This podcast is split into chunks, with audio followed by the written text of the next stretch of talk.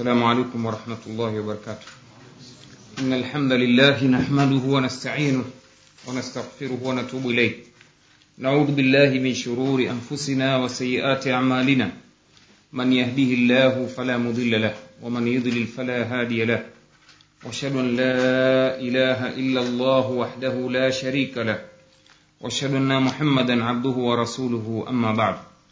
فإن أحسن الحديث كتاب الله. وخير الهدي هدي محمد صلى الله عليه وسلم وشر الأمور محدثاتها وكل محدثة بدعة وكل بدعة ضلالة فالعياذ بالله من الضلالة ndugu zangu katika imani tunaendelea tena leo kukutanika katika mfululizo wetu wa mihadhara mbalimbali na madarasa ambayo yamekusudia kukumbushana mambo ya wajibu wa dini yetu ama leo tutazungumzia mada ambayo ni muhimu ambayo tuliwahi kutoa utangulizi wake katika muhadhara wa mwanzo kama mtakumbuka. Mada ambayo anwani yake ni umuhimu wa kuamrishana mema na kukatazana mabaya. Na utangulizi wa muhadhara huu tutaufungulia na aya ya mwenyezi mungu subhanahu wa taala katika surat ali imran aya mia moja na kumi pale aliposema allah subhanahu wa taala kuntum khaira ummatin ukhrijat linnas ta'muruna bilma'rufi watanhauna ani lmunkar anasema allah subhanahu wa taala mmekuwa nyinyi ni ummati uliokuwa bora mlioteuliwa kwa watu mnaamrishana mema na mnakatazana mabaya tunaona katika aya hii kwamba mwenyezi mungu ameifunga kheri katika umati huu kwa sababu ya kuamrisha mema na kukataza mabaya. Hii ina maana ya kwamba kheri ya umati huu itaendelea kuwepo milele na milele endapo tendo la kuamrishana mema na kukatazana mabaya litaendelea kuwepo katika safu za waislamu katika jamii ya waislamu. Pindipo wakiendelea kufanya jambo hili basi mwenyezi mungu ataujalia umma huu kuwa ni waheri na pale watakapoacha kuamrishana mema na kukatazana mabaya basi shari itawaangukia na jamii yao itabaki kuwa na ufisadi na maovu ambayo leo tunashuhudia kwa sababu ya watu kuacha wajibu huu wa kidini basi umma umeepukana na kheri hii aliyoitaja mwenyezi mungu subhanahu wa taala. Ndugu zangu katika imani kuamrishana mema na kukatazana mabaya ni katika mambo ambayo mwenyezi mungu subhanahu wa taala mbali ya kutuelezea kwamba umati huu utakuwa ni waheri kwa kuamrishana mema bali tendo lenyewe la kuamrisha mema na kukataza na mabaya ni katika mambo ambayo mwenyezi mungu subhanahu wa taala ameyajalia kuwa ni moja ya sifa ya waumini.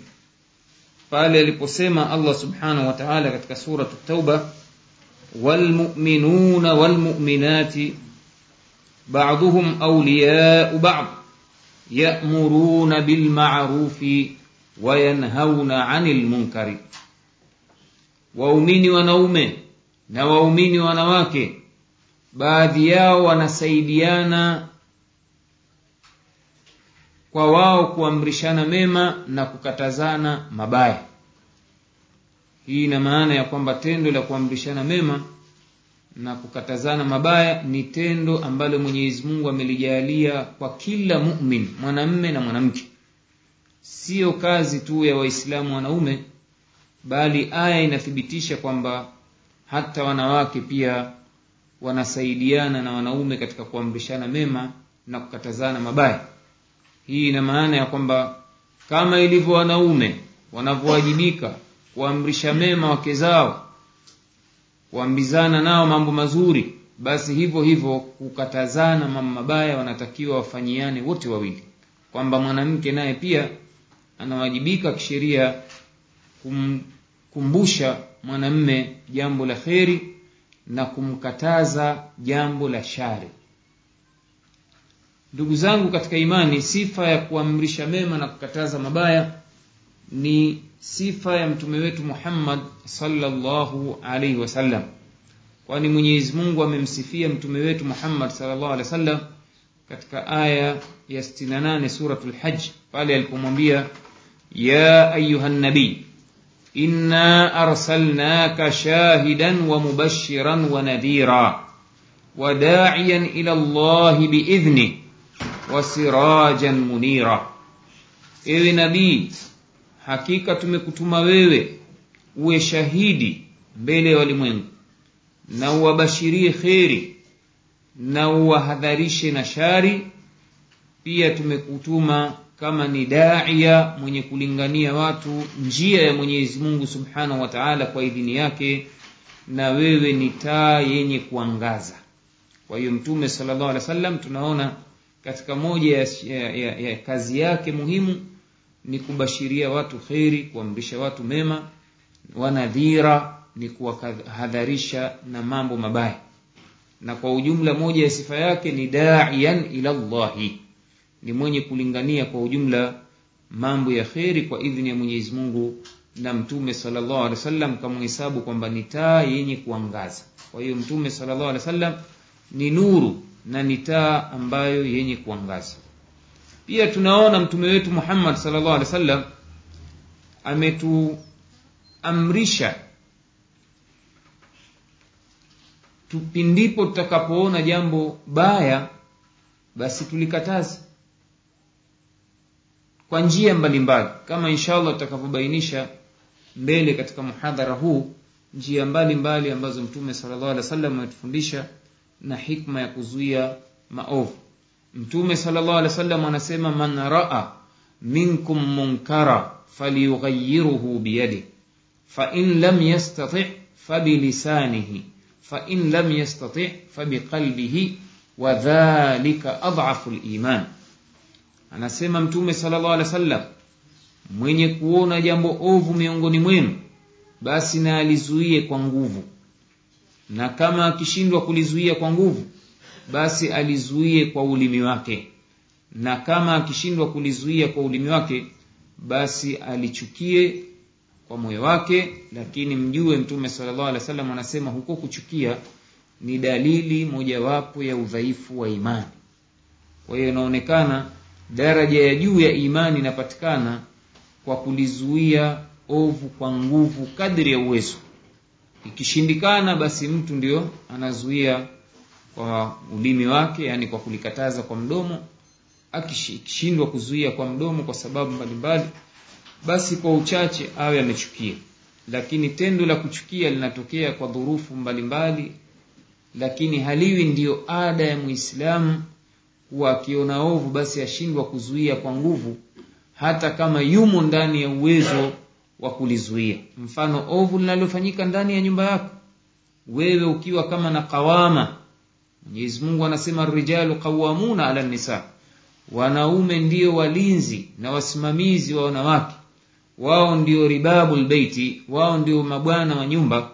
Kwa hiyo hatutaraji tendo la uovu linalofanyika ndani ya nyumba ikawa mwanamme anashindwa kulizuia anachukia hii ni dalili ya udhaifu wa imani. Ina maana ya kwamba mtu akiona ovu alizuie kwa nguvu kwa sababu mamlaka yako kwake. Hivyo hivyo mtu mwingine ambaye amepata madaraka na vyombo vya mabavu viko mikononi mwake ana jeshi la polisi ana watu wa kuweza kuwatuma na kuzuia kwa mabavu jambo la uovu akawa alafu yeye anachukia basi ni dalili ya kwamba yeye ni dhaifu kwa sababu anayo sababu ya nguvu ya kuzuia jambo ovu lakini hakufanya akawa anachukia tu basi ni dalili ya udhaifu wa imani ama wale ambao hawachukii kabisa jambo maovu wanayafurahikia ni dalili ya kwamba hawana habati khardalin min aliman kama ilivyokuja katika riwaya nyingine ambapo mtume anasema ambaye atashindwa hata kuchukia akawa asherehekea maovu basi huyo hana hata chembe ndogo kabisa ya imani katika moyo wake. Huyo ambaye achukia mtume kamuita kwamba dhaifu liman. Ama yule ambaye hata hachukii kwa maana anasherehekea anafurahia uovu. Akiona watu basi mara nyingine hata kuwasaidia kufanya uovu ni dalili ya kwamba yeye hana kabisa kabisa katika moyo wake imani. Mwenyezi mungu atuepushe na hali kama hiyo. Ndugu zangu katika imani kuacha kukataza maovu kuna athari mbaya sana katika jamii. Kuna hasara ambazo zinafuatilia kwa waislamu waumini kuacha kukataza maovu. Nasema bora tutumie jina waislamu kwa sababu waumini mwenyezi mungu kawasifia kwamba ni wale wenye kuamrisha mema na kukataza mabaya. Kwa hiyo tutumie neno waislamu kwamba endapo waislamu wataacha kukataza mabaya basi kuna athari mbaya ambazo zimeashiriwa ndani ya qurani kuonyesha madhara makubwa ambayo yanawafika watu ambao jamii yao hawaamrishani mema wala kukatazana mabaya. Mwenyezi mungu subhanahu wa taala katika suratu lanfal anasema wattaquu fitnatan la tusibanna ladhina dhalamuu minkum khassa. Iogopeni fitna ambayo haitawasibu wale waliodhulumu miongoni mwenu tu. Wa'lamu anna allaha shadidu liqab jueni kwamba mwenyezi mungu ni mkali mno wa kuadhibu. Iogopeni fitna ambayo ikianguka ikija fitna hiyo basi haitawasibu wale waliodhulumu katika jamii bali hata wale ambao walikuwa wamekaa kimya hawakuweza kuondoa dhulma ile au hawakuweza kuondoa minkarati basi na wao pia itawafika. Watakumbwa wema na wabaya katika lugha nyingine. Na ndiyo pale abdullah bni abbas mmoja katika masahaba wanachuoni katika kufasiri aya hii anasema amara llahu lmuminina an la yuqiru lmunkara baina adhhurihim fayaumuhum ladhaba anasema katika aya hii mwenyezi mungu subhanahu wa taala anawaamrisha waumini wasikiri maovu baina ya baina yao katika jamii wanayoishi wasiyakubali maovu yatendeka wakawa wao wako kimya. La sivyo adhabu ikija ikishuka itawakumba wema na wabaya. Wale ambao wamekaa kimya wana, wanafanya wema wao nafsi zao lakini wanaona maovu katika jamii hawayakatazi basi ikija adhabu ya mwenyezi mungu itawakumba wote. Na hii ina maana ni adhabu ima hapa duniani au huko akhira pia wanaweza wakaadhibiwa.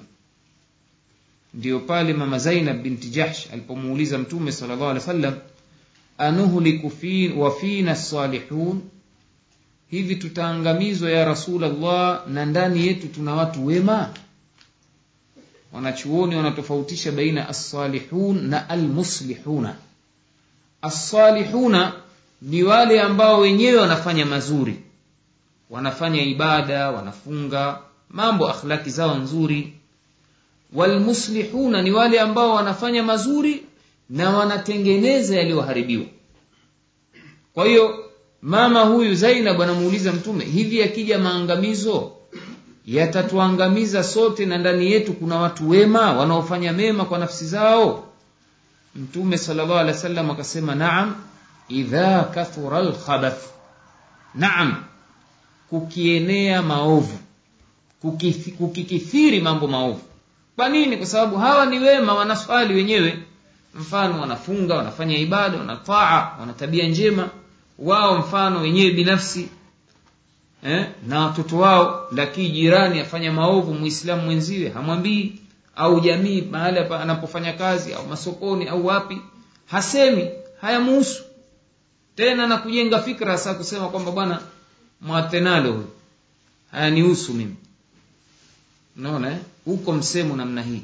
Hasa yule mtu ambaye amesimama kuamrisha mema na kukataza mabaya mara nyingine anapata discouragement kutoka kwa waislamu wenziwe ya nini kujishughulisha na mambo ya watu bwana?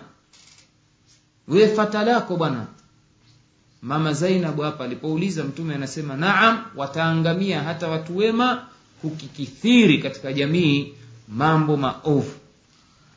Vile vile katika mfano ambao mtume wetu muhammad salllah alehi wa sallam ametuonyesha au ametupa ili tuweze kufanya mazingatio tuweze kufanya tabia ya kuamrishana mema na kukataza maovu katika hadithi iliyopokewa na an-Nu'man ibn Bashir radhiyallahu anhuma عن النبي صلى الله عليه وسلم قال مثل القائم في حدود الله والواقع فيها كمثل قوم قوم استهموا على سفينة فسار بعضهم أعلاها وبعضهم أسفلها anasema sallallahu alaihi wasallam mfano wa yule ambaye amesimama katika mipaka ya mwenyezi mungu akaamrisha mema na kukataza mabaya na yule ambaye ameacha kuamrisha mema na kukataza mabaya ni mfano wa watu ambao wamepigania mpaka kupigania kwa njia ya kura kuingia katika jahazi.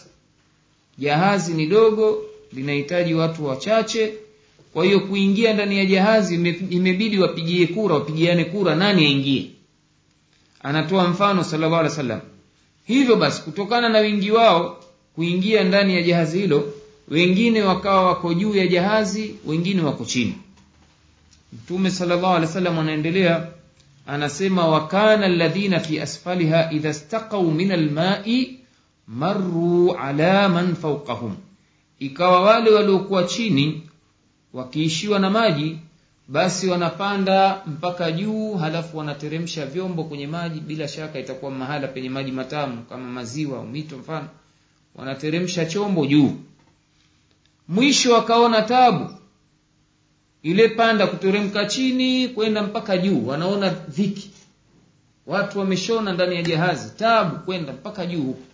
Wakatamani eti lau anna kharakna nasibana kharqa walam nudhi min qaumina.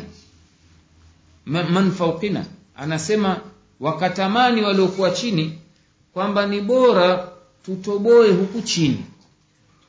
Tuchote huku kwa chini. Ili tusiwaudhi hawa walio juu. Maanake twapata tabu siku zote kupigana nao visukusuku mpaka kupandisha juu. Kwa hiyo bora tutoboe chini itakuwa rahisi.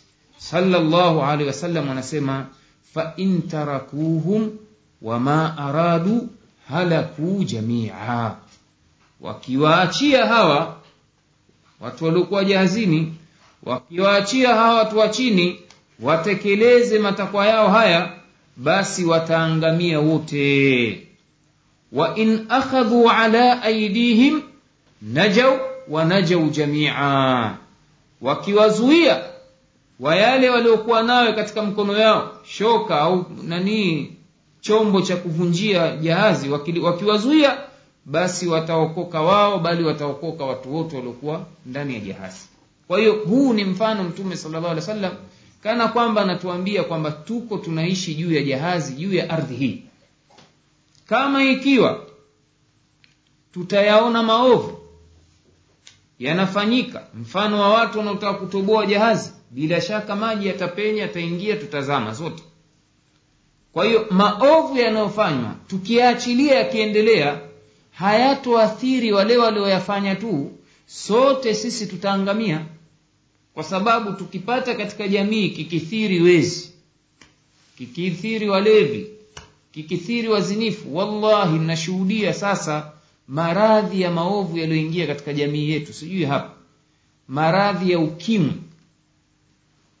ukosefu wa kinga ya mwili AIDS leo imefikia yanawasibu hata wale watu ambao si wachafu. Kwa nini? Kwa sababu mfano msichana kaolewa ni mtu mwema lakini kaolewa na mtu mwovu. Mzazi walii hakuchunga hilo. Lau kama angelichunga angezuia. Anajua fika kwamba kijana huyu ni mwovu mvuta mabangi mzinifu kenda akampa binti yake. Matokeo yake yule kijana akapata maradhi ya kisasa haya anakwenda kumambukiza yule binti mwisho ya yote wanaangamia wote wawili.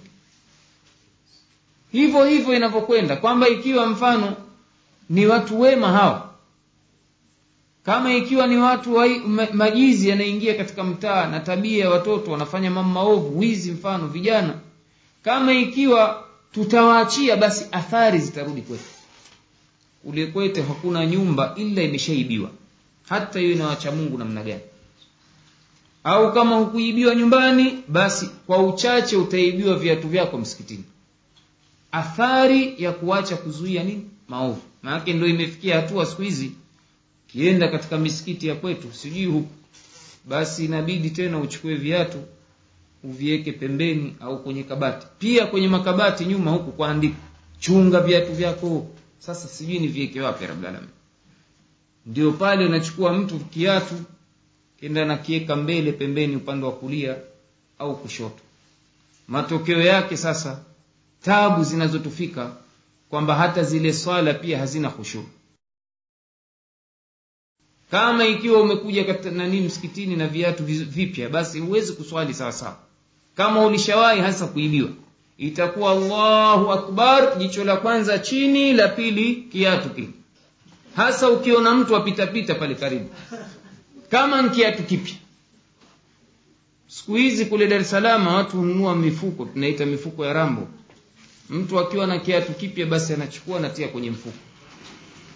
Alafu ule mfuko anauweka mbele. Pale ndo kidogo moyo unatulia. Lakini ukisema umekiweka nyuma huko kwa hakika wengine aweza akafanya allahu akbar rukuu tena ndo macho yanapitisha huko dini hakuna tena. Kwa nini? Madhara yanatufika kwa ujumla kwa sababu ya kutozuia maovu ambayo ndiyo yanatusibu mengi katika jamii yetu kwa sababu hiyo kwa hiyo mtume sallallahu anatupa mfano huu mzuri uwe upo katika akili yetu kwamba pindipo waislamu wataacha kuzuia maovu basi ujue si masala ya mwatenalo yeye mwenyewe ya kuhusu nini.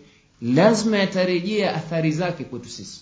Lazima jamii zetu zinaendelea kuwa na maovu kwa sababu hakuna kuamrishana mema wala kukatazana mabaya.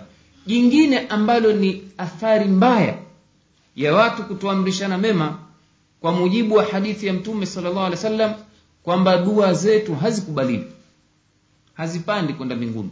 Na ni kauli ya sallallahu alaihi wasallam iliyopokewa na imamu tirmidhi kutoka kwa sahaba hudhaifa nilyamani anasema qala rasulullahi sallallahu alaihi wasallam والذي نفسي بيده. لتأمرن بالمعروف ولتنهون عن المنكر لا يشكن الله أو لا يشكن الله أن يبعث عليكم عقابا منه ثم تدعونه فلا يستجاب لكم. anasema ninaapa sallallahu alaihi wasallam anasema ninaapa kwa yule ambaye nafsi yangu iko mkononi mwake imma mwamrishe mema na kukataza mabaya. La sivyo nachelea hivi karibu mwenyezi mungu atawateremshia adhabu kutoka mbinguni. Ikawa mnamuomba na hawaitikieni dua zenu. Kwa hiyo kuamrisha mema na kukataza mabaya ni sababu ya kuitikiwa dua zetu. Tukiacha kuamrishana mema tukiacha kukatazana mabaya dua zetu haziitikiwi kwa hadithi sahihi ya bwana mtume sallallahu alaihi wasallam. Ndio pale jamani tunaposema sisi waislamu tunaombeana dua kila siku. Wengine wamefanya hasa ni jambo la ada kuwa mara baada ya swala wanaomba dua kwa pamoja. Ukweli ni kwamba huu pia ni munkari kwa hiyo kama nkucheza tu hii kuomba dua za pamoja ni mambo ya uzushi. Na mtume ametukataza mambo ya uzushi tunatakiwa tuyaondoe. Kwa hiyo mtakuta imamu anawasomea watu dua. Dua mashuhuri rabbana atina fi dunia hasana wa fi akhirati hasana wa qina adhaban nar.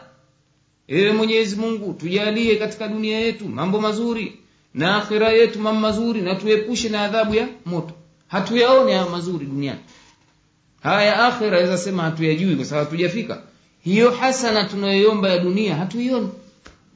Mitihani inatukumba kila aina ya balaa.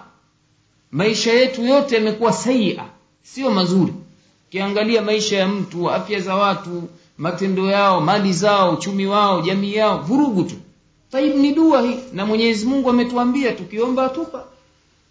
Kwa kauli ya mwenyezi mungu aya nyingi zimekuja za qurani uduuni astajib lakum.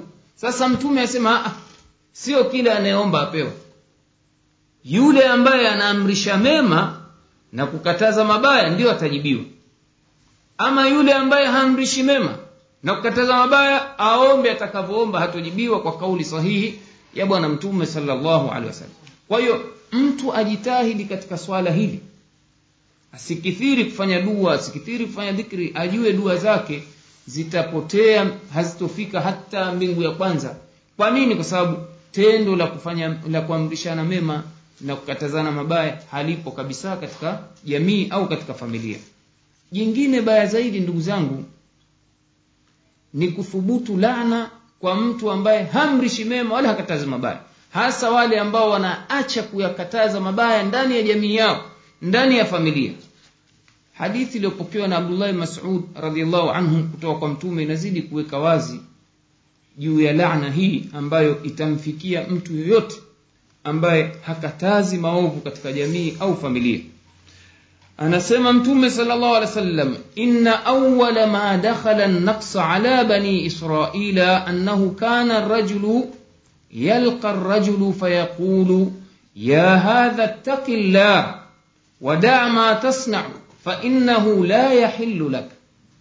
Anasema mtume salllah alehi wa sallam hakika upungufu wa mwanzo uliowaingilia bani israila ni ilikuwa mtu akikutana na mwenziwe anafanya jambo baya.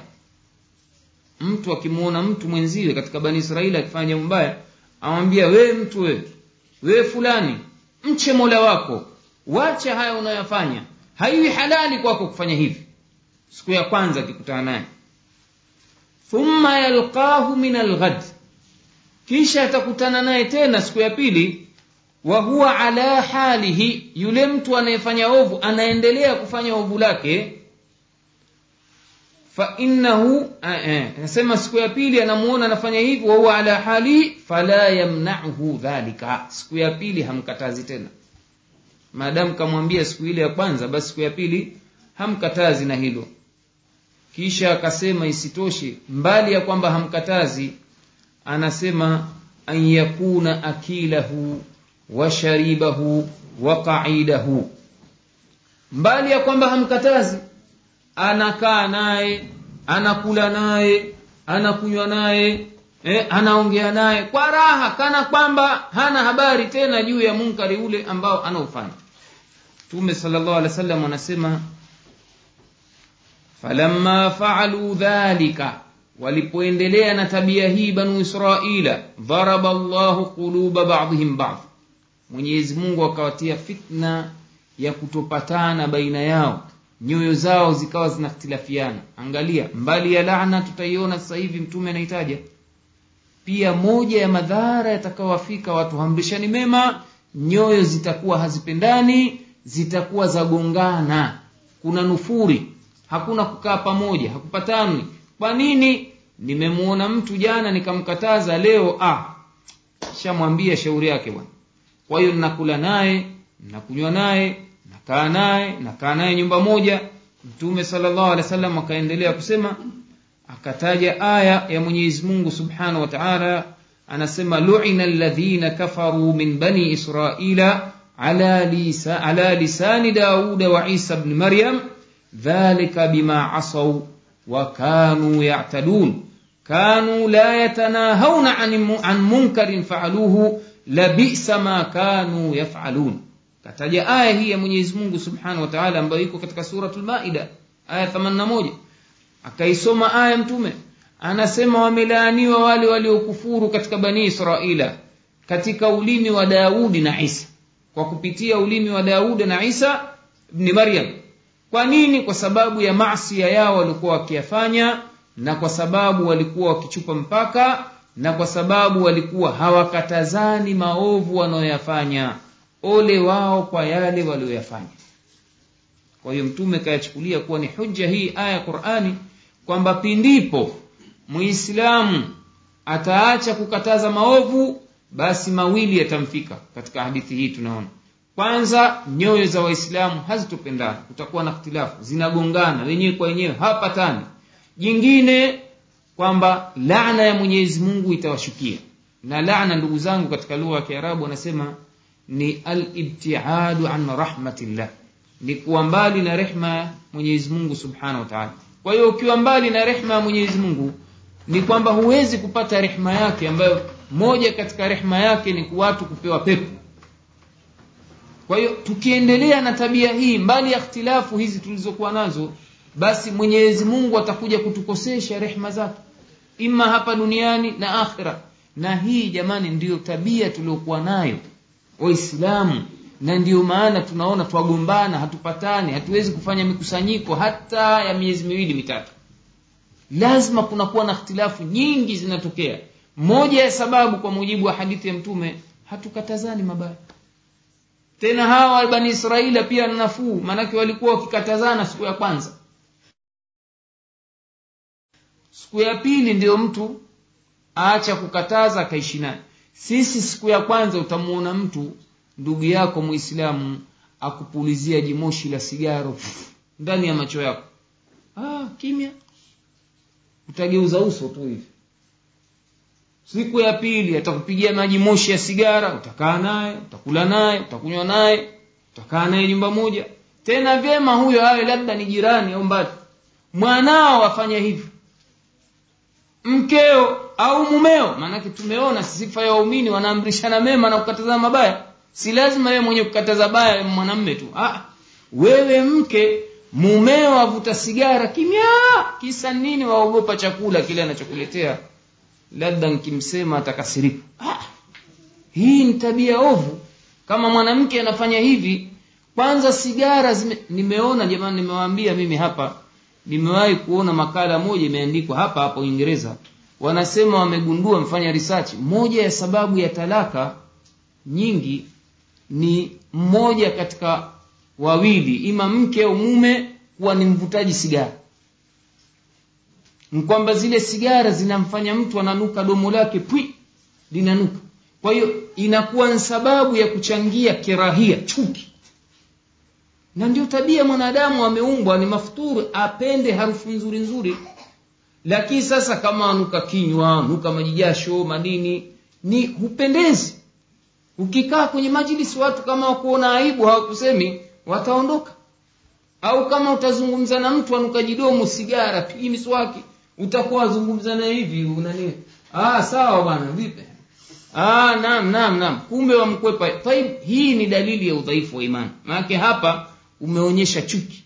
Haijambo lakini sasa kwenda kukaa naye mtu ukala naye ukanywa naye ndio pale mtume sallallahu alaihi wasallam anawabainishia wale wanaokaa na mfano wanaokunywa ulevi wakawa wanakaa meza moja. Anasema mtume sallallahu alaihi wasallam man kana yu'minu billahi wal yawmil akhir la yaq'adanna ala ma'idatin yudaru alaiha al-khamr. Mwenye kumwamini Mwenyezi Mungu na siku ya mwisho hawezi kukaa kwa hakika kwenye meza ambayo inazungushwa mbele yake ulevi. Ina maana wewe ukiona ulevi unazungushwa pale zuia. Umeshindwa kuzuia sema. Kama kwa nguvu umeshindwa sema umeshindwa kusema toka dalili ya kuwa umechukia. Angalau. Lakini kwa yule mwenye uwezo ikiwezekana mkuvunja majichupa yale pale alo kama ana uwezo. Vunja hapo ndio hali waislamu leo tuliokuwa nayo kule afrika mashariki. Kunafanywa maharusi siku kuna walima wenyewe wanaita pati utaletwa chakula cha halali na ndani yake na ulevi. Wewe wajifanya mtu mwema unakula ile pilau tu basi watu waswaga hapo majipombe kimiasa mi nimekula ule wali tu. Kwani ule wali ulikuwa haramu bwana? Umefanya tendo la haramu la wewe kukaa kama alivyosema maadamu wewe unamwamini mwenyezi mungu tendo la kukaa na watu wanakunywa ulevi. Hata kama ulichanganyikana na chakula chema basi majlisi yote ile imegeuka kuwa ni ya shari. Ima uzuie kwa nguvu umeshindwa kuzuia kwa nguvu sema umeshindwa toka katika sunna ya kuzuia munkar umeshindwa toka usikae kwenye majlis ambayo ni ya kufanya mambo ambayo maovu. Ndugu zangu katika imani swala zima la kuzuia mema eh, kuamrisha mema na kukataza mabaya katika uislamu linataka hikma na busara. Kwani katika aya na hadithi za mtume sallallahu alaihi wasallam kama ikiwa mtu atashindwa kuelewa ndio pale tuliposema kwamba muislamu ni lazima ajifunze kwa kiasi kubwa yaliyomo ndani ya qurani na sunna ya bwana mtume ili apate kujua fikhi ya sharia ya kumfanya yeye aweze kuishi vizuri katika njia ya kumridhisha mola wake. Kuzuia maovu kunataka busara. Bali hata kuamrisha mema kunataka busara waweza ukawaambia watu waswali wafunge wafanyeje lakini kwataka busara lugha nzuri.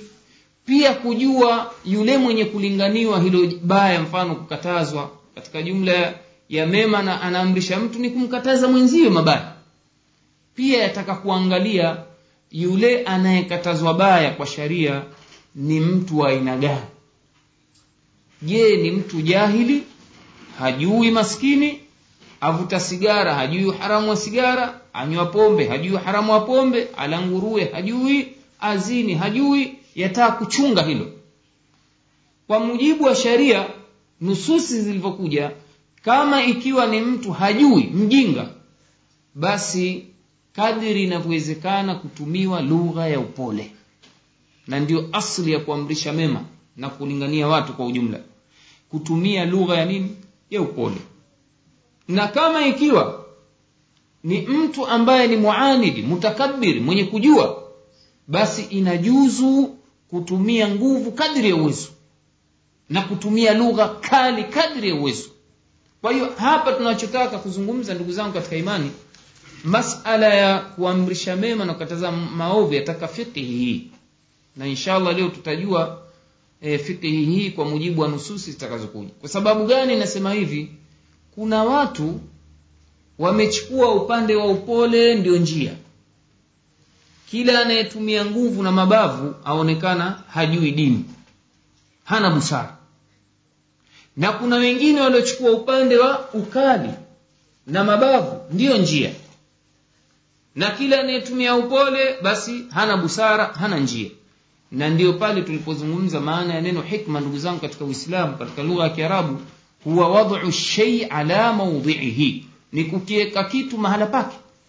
Ndio pale ninaposema sasa katika jumla ya busara ukitaka kukata mti ni kuchukua shoka au msumeno.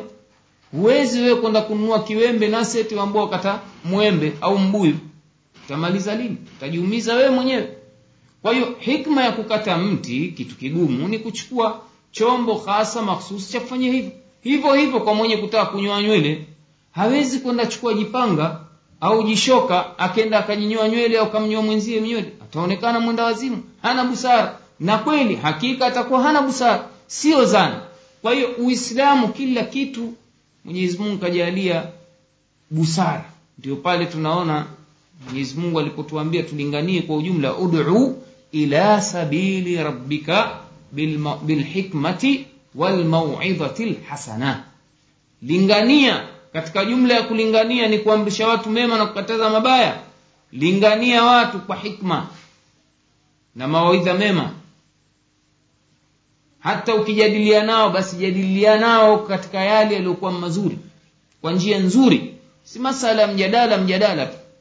Mtu tena unakwenda kubishana na mtu jambo yeye hana hana elimu nalo wewe una elimu nalo wabishana na mtu ni ubishani huu mfano ubishani wa kuku na yai. Nani kaanza mwanzo?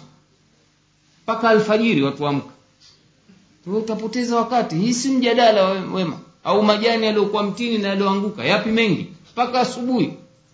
Nani mwenye kujua mambo haya? Ni allah subhanahu wataala au tukae tuhesabu majani ya mtini tutakuwa wajinga juu ya mijadala sampuli hii.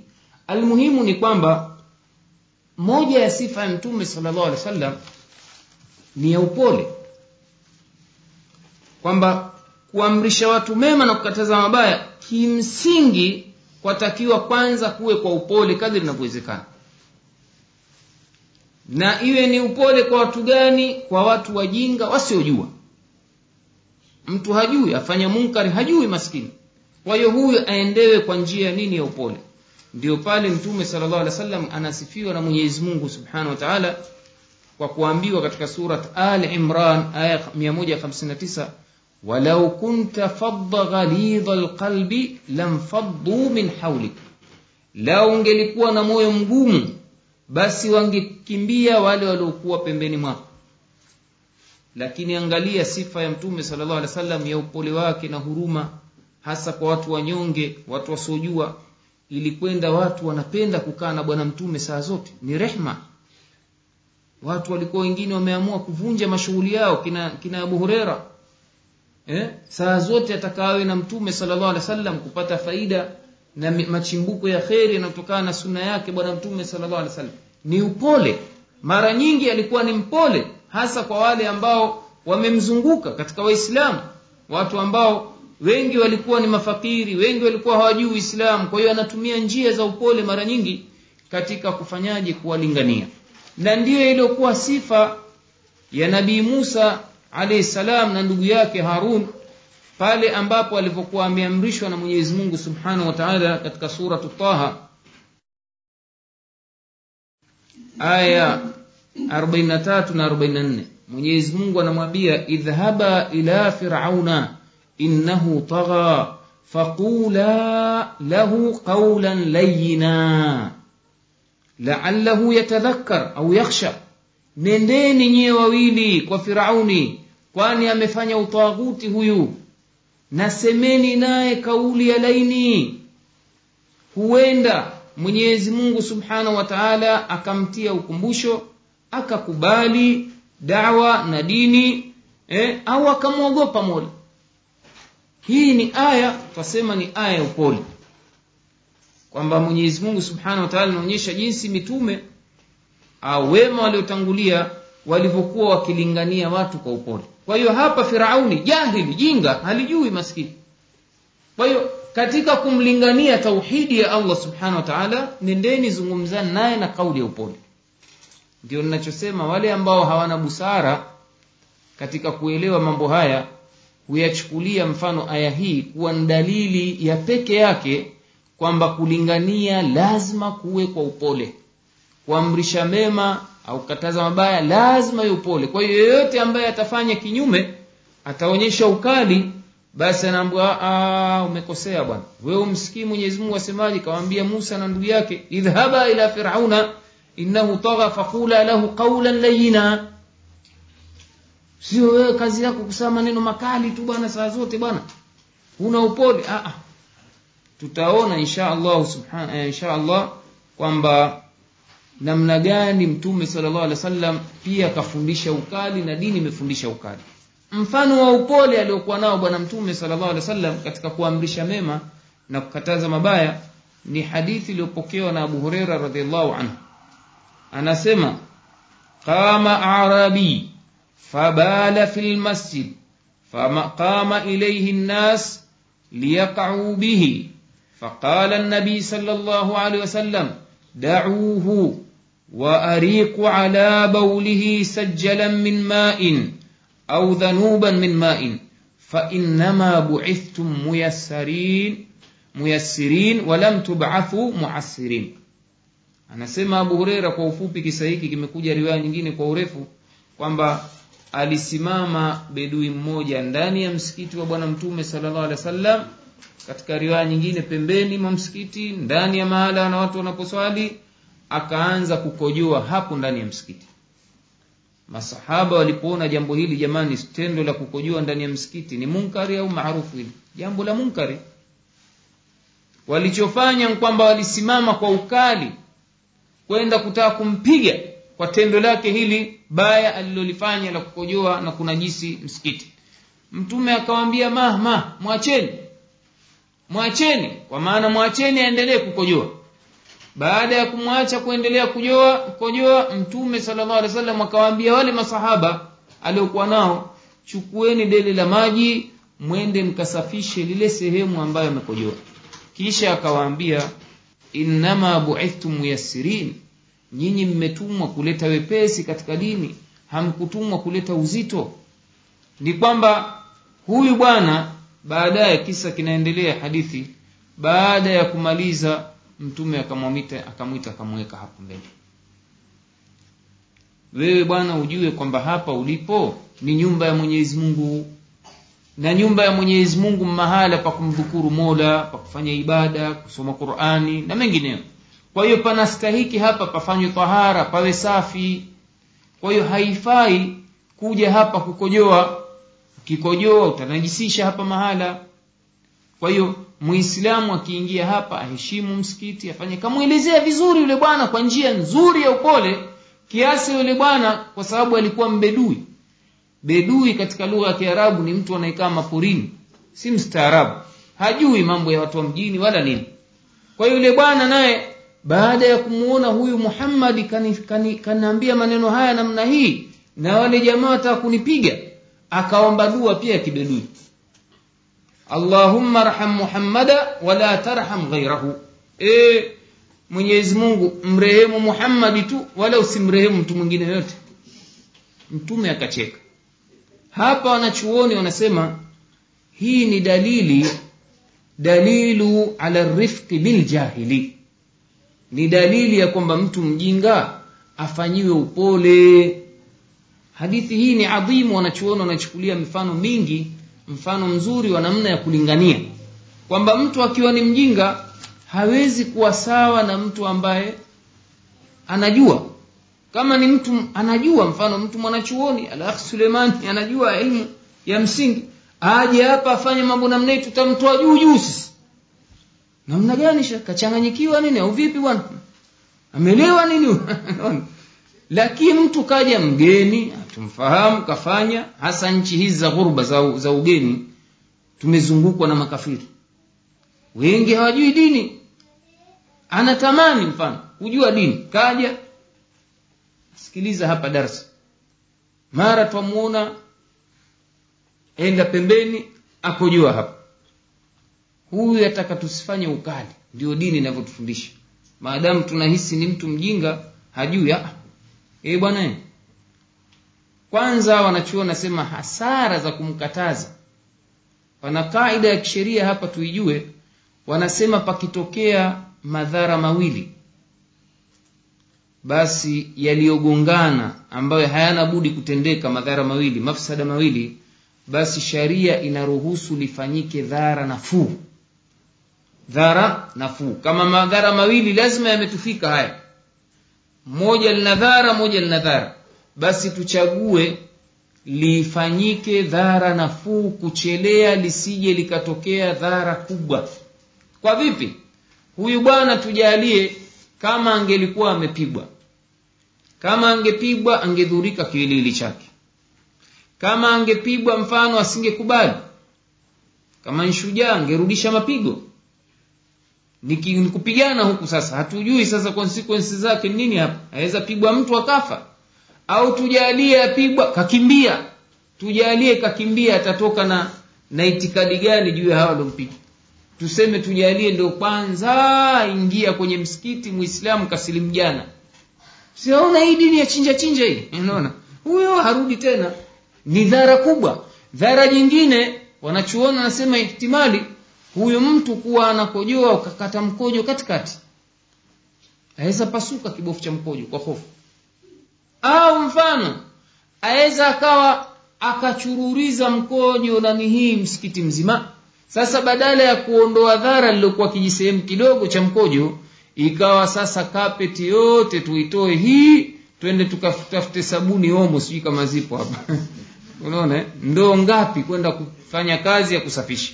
Kwa hiyo mtume sallallahu alaihi wasallam katika darasa hili anatuambia pakitokea dhara liangaliwe katika kulizuia dhara lile je kwaweza kukasababisha dhara kubwa zaidi?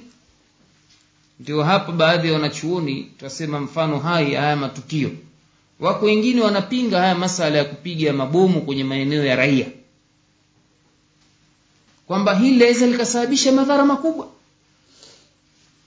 Kwa hiyo wanasema bora lizuiwe hili ambalo ndogo kwa kuchelea dhara ambalo kubwa laweza likatokea baada ya hapo. Kwamba waislamu waweza wakadhalilishwa wakapigwa wakafanywaje nasema hii ni rai tu baadhi tusichukuliwe kama ni fatwa imetolewa rasmi hapa.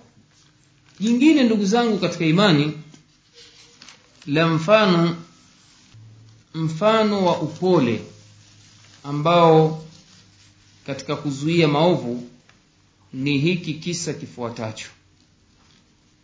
Kuna sahaba ambaye anaitwa ubada bin sharahbil anasema asabana amu makhmasatin faataitu lmadina tulipata balaa la njaa huko tuliko. Ukame uliingia. Ikabidi tuingie mji wa madina. Kuingia madina faataitu haitan min haitaniha nikaingia kwenye shamba la mtu katika mashamba yaliyoko madina faakhadhtu sabilan fafaraktuhu waakaltu asema nikaingia kwenye shamba nikakuta matunda nikayala kayabosha vizuri kabisa halafu nikayachukua yale matunda kama ni tende kama ni nini nikayatia kwenye nguo yangu naona mtu akiwa na njaa sasa atakwenda kufakamia naona labda mi nitakosa baada ya kula na kushiba kaona nichukue na akiba akatia kwenye nguo. Kwa mtazamo wa dhahiri bwana hakutoa idhini hakutaka idhini kwa mwenye shamba.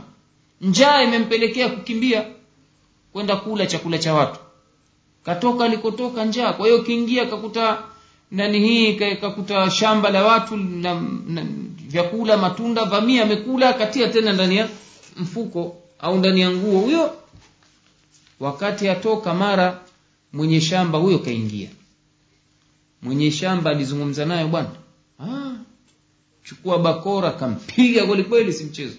Nani anamwona mwizi? Hakuchukua nani idhini.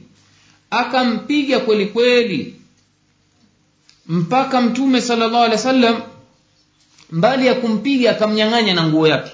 Ile nguo ambayo ameitilia labda amechukua nguo ya juu akatilia arabu zamani ilikuwa hali za unyonge avaa chini shuka na juu. Ile shuka ya juu ile ndio kaifungia vyakula ile matunda. Kwa hiyo akamnyang'anya na nguo kabisa. Baada ya kumtwanga kabisa akampiga bila huruma akaenda naye akachukua aka, aka, aka, na ile nguo.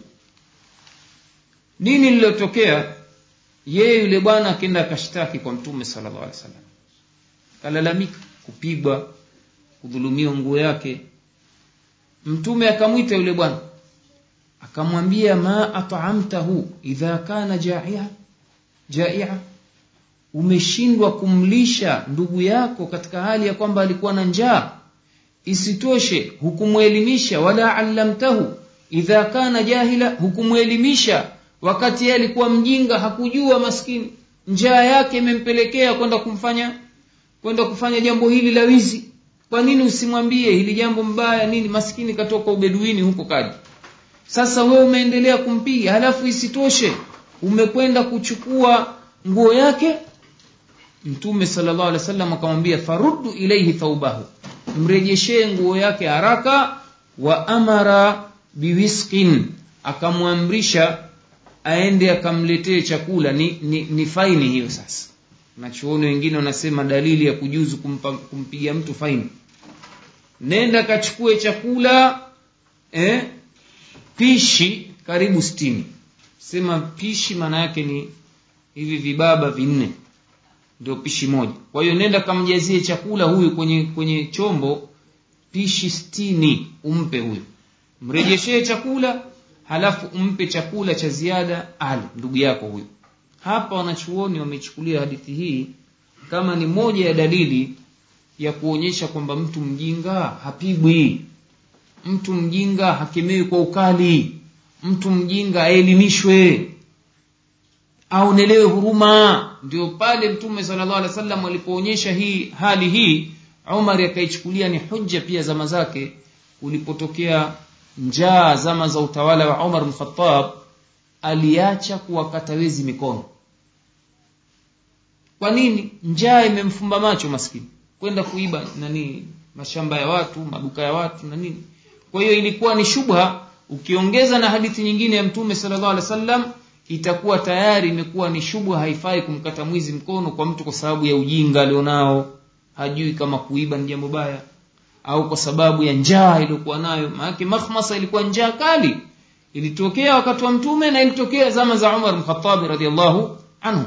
Kwa hiyo umari aliatili wanasema hududa e, asarika aliacha kutekeleza kwa muda e, adhabu ya kukata mwizi mkono kwa sababu walioiba katika hawa ambao wameacha kuwatekelezea hiyo nani adhabu walikuwa wameiba kwa njaa.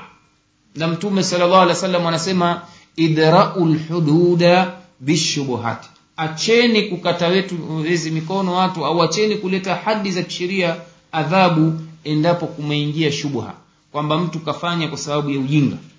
Hili jamani ndugu zangu lipo katika sheria ya Kiislamu ukiangalia sheria ya kiingereza eh, wanasema kwamba mtu hawezi kuacha kuadhibiwa kwa ujinga. Ignorance of law anasema is of no excuse. Hakuna excuse kwa mtu ambaye hajui sheria. Uislamu islamu mtu hajui ikithibiti kwamba kafanya kwa ujinga lakini. Si mtu anajulikana anajua jambo akalifa. Ikithibiti kafanya kwa ujinga basi sharia inamsamehe bali anaweza akasaidiwa hasa kama ikiwa mfano kumetokea dhara eh, beitil mali aweza ikamchangia akafanya kulipa compensation ya yale makosa au yatokanayo na makosa ambayo ameyafanya. Huu ni mfano ndugu zangu wa yale ambayo tutakiwa tuyafanye katika kuondoa maovu kwa upande wa mtu ambaye hajui mjinga jahili bedui au hivi mfano wake. Lakini je siku zote ndugu zangu katika imani hali hii inaendelea? Kwamba tukimwona mtu saa zote ni upole aa. Mara nyingine katika kuondoa munkari kunatakiwa kufanyike ugumu. Baadhi ya aya za qurani na hadithi za mtume sallallahu wa sallam eh, tunafundishwa namna ambavyo watu wanatakiwa wazuie mara nyingine kwa mabavu. Wasifanye upole. Baadhi ya minkarati haina upole. Mwenyezi mungu subhanahu wa taala anamwambia mtume wake ya ayuha nabii jahidi lkufara walmunafiqina waghludh alaihim ewe nabii wafanyie jihadi makafiri na wanafiki na uwafanyie ngumu hii ghilba ni ngumu. Siwafanyie upole. Aya nyingine zimekuja za kuondoa minkarati ya, ya ukufru. Waiddu lahum mastata'tum min quwa wa min ribati lkhaili turhibuna bihi aduwa llahi wa aduwakum. Jiandaeni kadri mnavyoweza katika nguvu kuandalia makafiri maadui makafiri muanidina makafiri ambao wamechupa mpaka wanatufanyia uadui wanaingia katika nchi zetu wanaharibu mali zetu wanaua watoto wetu wananyang'anya ardhi zetu heshima zetu. Hawa waandalieni kadri mnavyoweza katika nguvu na kujifundisha kufunga mafarasi ili muwafanye muwe nyinyi ni kitisho kwa wao. Muwatishe waogope waogope kabisa wajue kwamba uislamu ni nguvu na ni heshma na ndiyo sifa ya waislamu kwa ujumla ambayo imesifiwa ndani ya quran. Ashiddau ala lkufari ruhamaun bainahum. Mbele ya makafiri wanatakiwa wawe wakali. Lakini makafiri gani hawa? Wale hawajui. Wale ambao ni muanidina sio wasiojua. Wamefikishiwa dawa wanafanya kusudi wanawaua walinganiaji maduati wanaokwenda wanaudhi waislamu wanaingia katika ardhi zao. Mfano mzuri israeli. Israeli leo mbali ya kuchukua ardhi ya waislamu kavunja heshima ya waislamu kaua watoto kaua watu wazima kaua watu wanyonge ambao hawana hila kawadhulumu. Hawa wanaingia katika kundi la ya ayuha nabii jahidi lkufara walmunafiqina waghlud alaihim kwa hiyo neno waghlu wafanyieni ngumu hasa wapate kuonja eh, basa ya waislamu. Vile vile hadithi tuliokushaitaja inaingia katika watu namna hii. Man raa minkum munkara falyughayiruhu biyadih fain lam yastati fabilisani fain lam yastati fabiqalbihi wadhalika adafu liman. Mwenye kuona ovu alizuie kwa nguvu kwa mkono wake. Akishindwa ndiyo aseme. Akishindwa basi achukie na huko kuchukia ni dalili ya udhaifu wa imani. Vile vile minkarati mingi mtume sallallahu alaihi wasallam alizuia kwa maguvu kwa mabavu hasa alipopata uwezo. Mfano wa hadithi ya ali bni abi talib alipomtuma sahaba mwingine kwenda kufanya kazi aliyotumwa yeye saidna ali zama za mtume. Anasema ala ab'athuka ala ma bathani alaihi rasulullahi sallallahu alayhi wasallam an la an la tad'a timthalan illa tammasta wala qabran mushrifa illa sawaita. Anamwambia ali uh, nani mwenziwe abul hayyaj al-asadi je ni kutume kule alikonituma mimi mtume wa mwenyezi mungu subhanahu wa ta'ala mtume wa mwenyezi mungu sallallahu alaihi wasallam usiache mzimu wowote isipokuwa uangamizi. Misheni hiyo aliyoifanya saidina ali ambayo alishaifanya zama za mtume. Ukiona jisanamu lote piga. Liangamize kabisa. Wala ukiona jikaburi limenyanyanyua sawazisha. Hii kazi kaifanya ali zama za mtume kaifanya saidina uthman na masahaba wengine. Tayari mtume ana nguvu. Hawezi tena kukiri munkarati ambayo haina sababu. Mizimu watu wanaabudu wanakwenda kufanya ibada isiyokuwa ya mwenyezi mungu subhanahu wa taala kuendelea kuweko mizimu ni dhara kwa uislamu na waislamu. Kwa hiyo ndivyo pia alivyofanya umar mkhatab kwenda kukata mti unaitwa shajaratu ridwan. Ilikuwa watu ule, ule mti ambao mtume alikaa ulivyotajwa katika nanii mubaya waliofanya mtume sala llahu alih wa sallam na masahaba walipofanya sulhu ya hudaibia sulhu ya hudaibia mtume alitaka kwenda kuhiji kufanya umra maka akazuiwa na makafiri katikati. Ikabidi asikae pale chini ya mti afanye sulhu na makafiri. Ule mti waislamu waliouona una baraka unaitwa shajaratu ridwan. Laqad radhiya llahu ani lmuminina idh yubayiunaka tahta shajara. Maadamu umetajwa ndani ya qurani wamejenga waislamu una baraka umti. Na maadamu mtume alikaa chini ya kivuli chake akafanya sulhu na makafiri basi una baraka. Zama za umar bado watu na fikra zao za kijailia wamekuwa wakisafiri wakienda mpaka kwenye sehemu iliyofanyika sulhu hudaibia wakenda wakajipangusa na mti ule wakiamini watapata baraka. Umar ikaona hawa wanataka kurudi kwenye ibada ya miti. Alichofanya nini? Ni kwenda kukatilia mbali ule mti kabisa. Kwa hiyo ni kazi tukufu hiyo aliifanya masahaba ile minkarati ambayo wanahisi wanao uwezo wa kuizuia hawakuchelea. Hatena hawakukaa wakangojea jahili afanye kata kabisa huu ni munkari asije akasogea hata huyo jahili hapo. Maadamu kitu hakina faida tena ni hasara kwa umma katili ambayo ndio pale tunawapeni mfano wa majisanamu yaliyovunjwa na talabani kule afghanistan. Kuna baadhi ya waislamu hawa wenye lugha ya upole saa zote. Mashekhe oh talabani mfanya makosa. Vitu vya athari hivi vya historical. Unaona? Itakuwaje? Vitu vimejengwa kabla ya mtume muhammadi. Wengine wajenga hoja oh mbona masanamu ya nanihia ya misri haja hajavunjwa? Taibu wakati ule watu walikuwa hawana ma za kuvunjia wala nini. Lakini tumeona mfano akina umar wakivunja lao wangelikuwa na uwezo wa kuyang'oa mapiramidi wakati wangeangulia mbali kama watu wayaabudu haya madubwana yanaabudiwa hivi sasa. Na talabani ni watu serikali imetangaza ya kiislamu wanao uwezo wa kuyaondoa kuondoa fitna. Wamekwenda kufanya. Faibu wewe muislamu ya kuhusu nini lakini mambo haya? Haya mambo yamo ndani ya uwezo wao. Man raa minkum munkara falyughayyirhu biyadi wameweza wao. Sasa kuna nini? Ni nini kuchelea mwamerika si akakasirika. Na kweli alikuwa akakasirika. Kwa hiyo wale wanafiki ambao saa zote mabwana ndio kwa amerika wameona kwamba hawa jamaa wamefanya jambo baya mno. Oh unajua haya mambo sijui nini historical sijui nini nini maneno chungu nzima hayana faida. Mtume na mitume waliotangulia moja ya kazi kubwa takatifu walizofanya kuvunja masanamu. Kisa cha ibrahimu alahi salam. Kavunja masanamu. Tena yeye kavunja wakati huo hana serikali. Ndio maana akaambiwa ni, ni, ni baba wa mitume baba wa tauhidi na tuchukue mfano kutoka kwake. Kayavunjilia ambali sasa vipi hawa wana serikali wana dola wana hivi wasivunje vitu vya kuabudiwa na na viumbe? Maanake ni mambo yamewekwa yale makalasinga wanakwenda kuabudu kule. Kwa hiyo walivunja wale mabwana maneno yakaisha unaona wao walikuwa watafuta sababu ya kuweza kutaka kuwadhuru hawa kwa sababu wametangaza uislamu. Kwa hiyo huu ni mfano wa aina ya minkarati ambayo inatakiwa isawazishwe mara moja iondolewe kwa nguvu ikiwezekana. Pia mwenyezi mungu subhanahu wa taala mnaona inafikia hatua tutumie mabavu katika kuondoa wizi.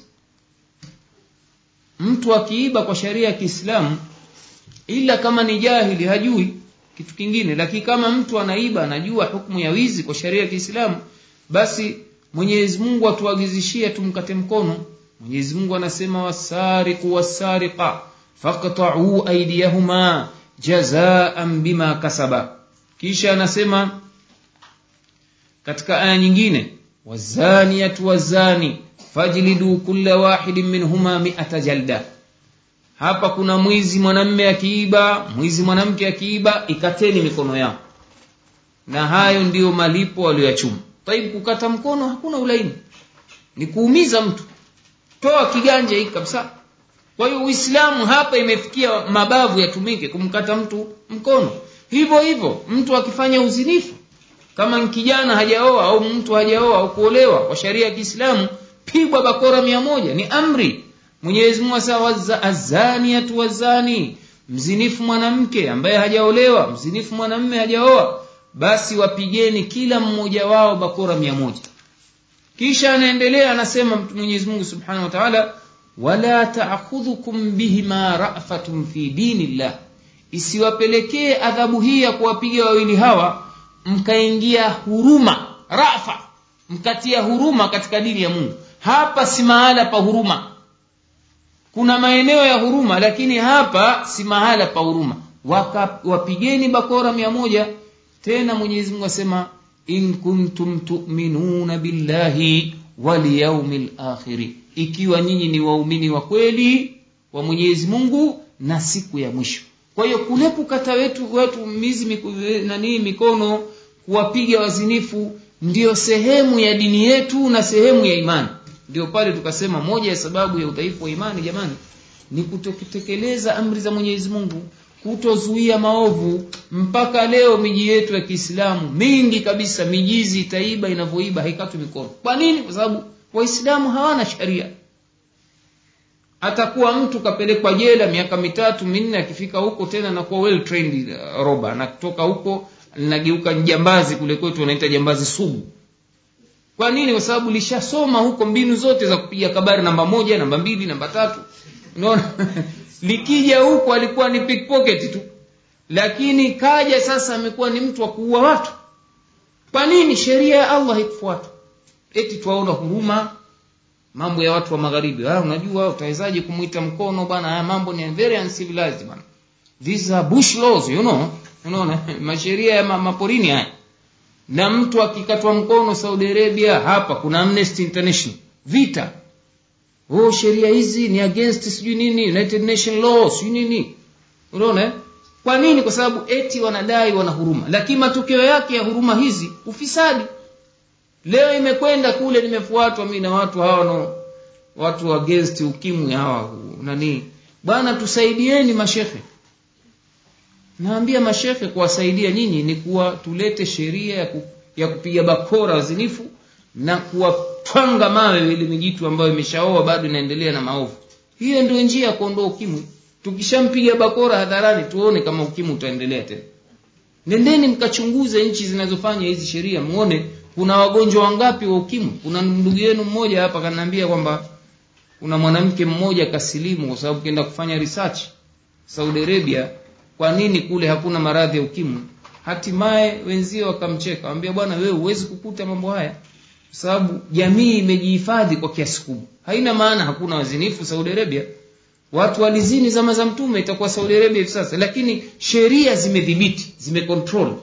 Kwa hiyo kama kutatokea kesi za za AIDS utakuja kugundua ni hawa vijana wanaokuja huku. Manchi ya magharibi huku. Wanakumba ukimwi huku wanaupeleka huko lakini kwa sababu jamii haikuacha huru mambo maovu zile kesi za ukimwi zinakuwa very rare. Ni mara chache kupata watu ambao wana maradhi. Lakini huko kwetu mnajua Afrika huko Ulaya kila siku sisi twasikia watu waziko wamekufa na ukimwi. Vijana wadogo wadogo. Kwa nini? Kwa sababu hii njia ya kuzuia munkari kwa mabavu haitumiki. Mtu kama anathibiti amfanya maovu mlevi bakora hadharani. Mwizi kata mkono tuone. Si mnaona Saudi Arabia jamani waliobahatika kwenda kuna sheria ya kukata mwizi mkono kwa wale waliokwenda maka Madina.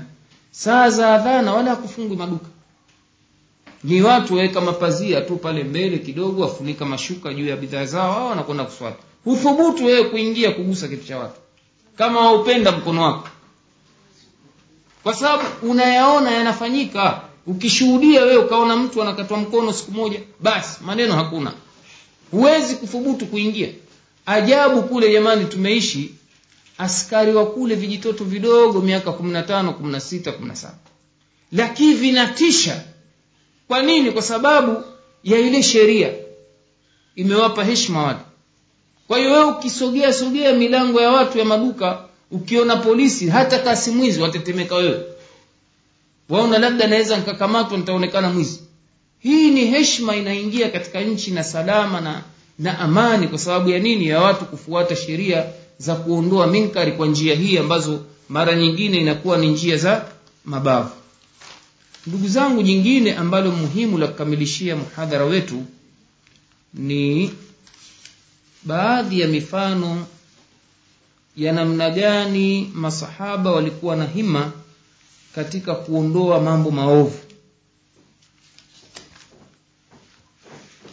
tunaona jinsi masahaba wa mtume sallallahu alaihi wasallam walivyokuwa na juhudi ya kuondoa maovu. Zama abubakar sidiki alipokuwa ameumwa maradhi ya kufa maradhi ambayo yatamtoa roho alimwita umar kama waliul ahad. Usiku ambao utatokea hicho kifo chake yeye alijua tena mimi maradhi haya nataraji leo pengine nika nikakata roho kwa hiyo kamwita umar amwambia njoo umar. Nataraji mimi nitakufa leo hii. Mtu anaona ile hali ya maradhi yake anamwambia bwana mi nataraji huenda leo nikafa. Kwa hiyo basi kama nitakufa leo hii siku ya jumatatu tafadhali msiba wangu kifo changu kisije kikawashughulisha chochote na dini ya mwenyezi mungu subhanahu wa taala.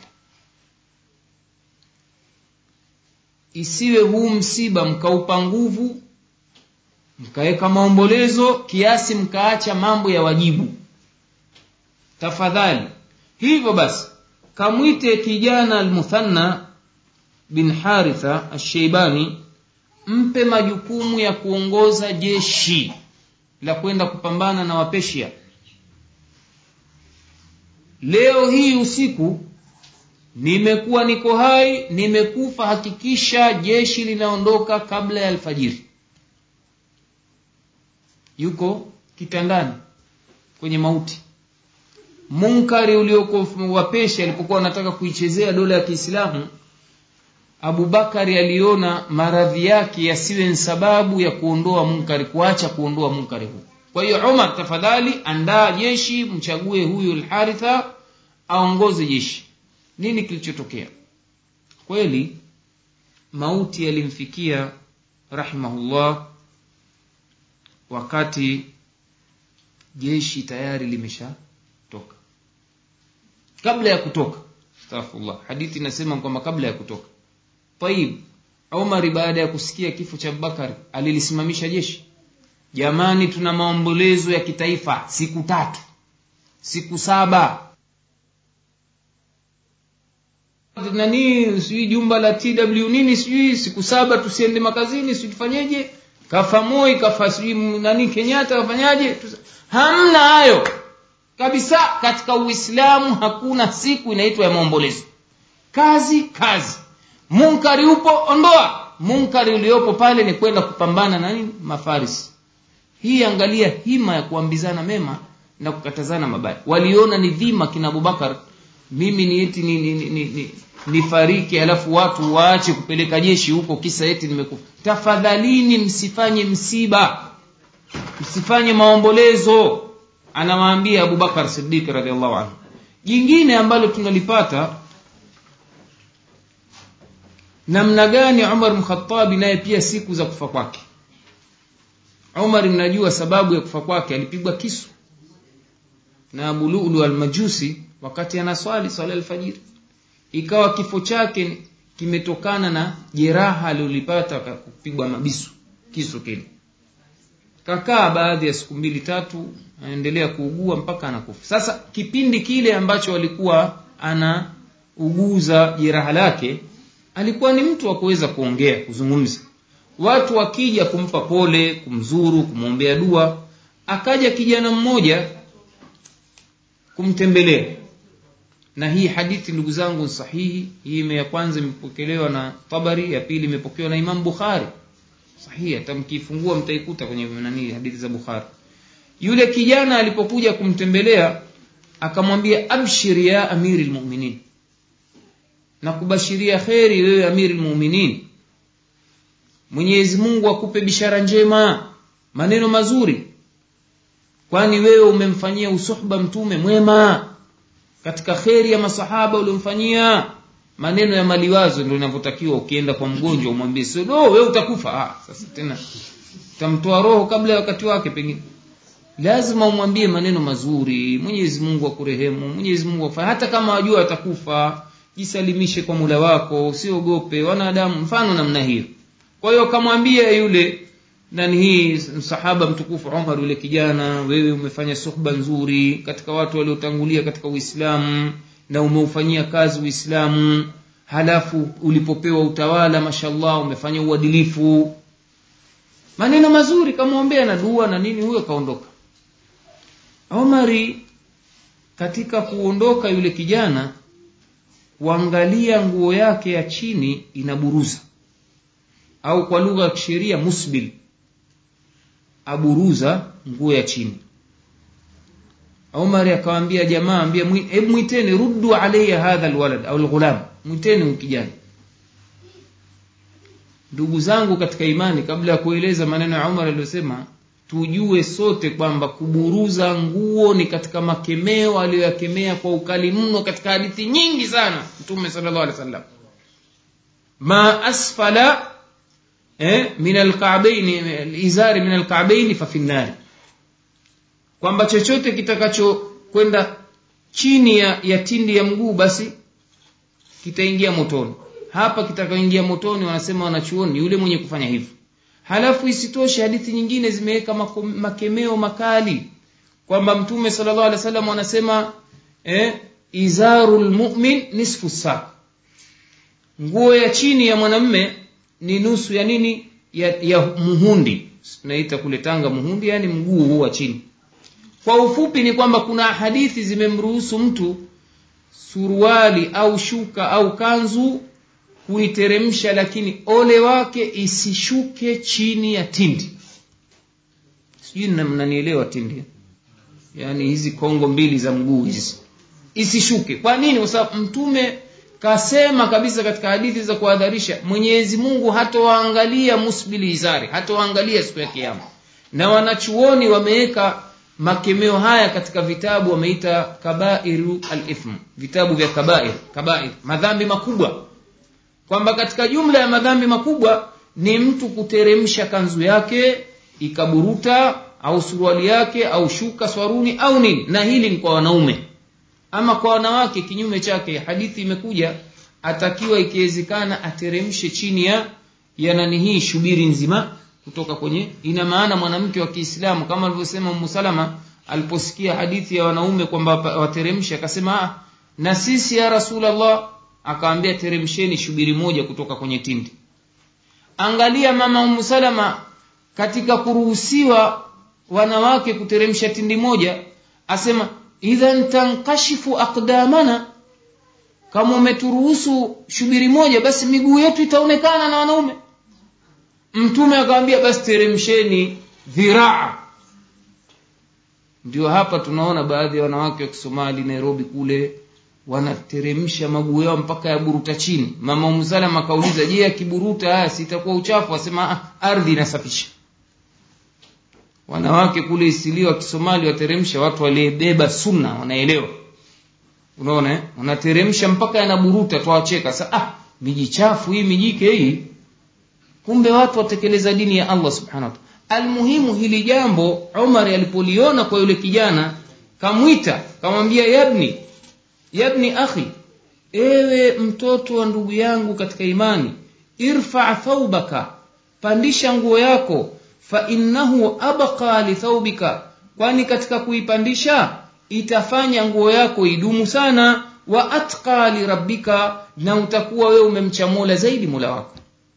Angalieni watu tukivaa majisuruali majikanzu yanaliwa huku chini au sivyo na mchanga kwa hiyo kuipandisha juu ni kuifanya idumu. Kuipandisha juu kuna kutakufanya uwe ni mcha mola kwa sababu gani ni amri hii ametuamrisha bwana mtume sallallahu alih wasallam kwamba vazi la muislamu haifai kuburuta. Hapa shahidi nini nachotaka kuambia jamani? Kwamba omar kaona munkari. Na huu munkari ameona umari nisije nikakata roho. Na mi nimeuona sijamkanusha huu bwana.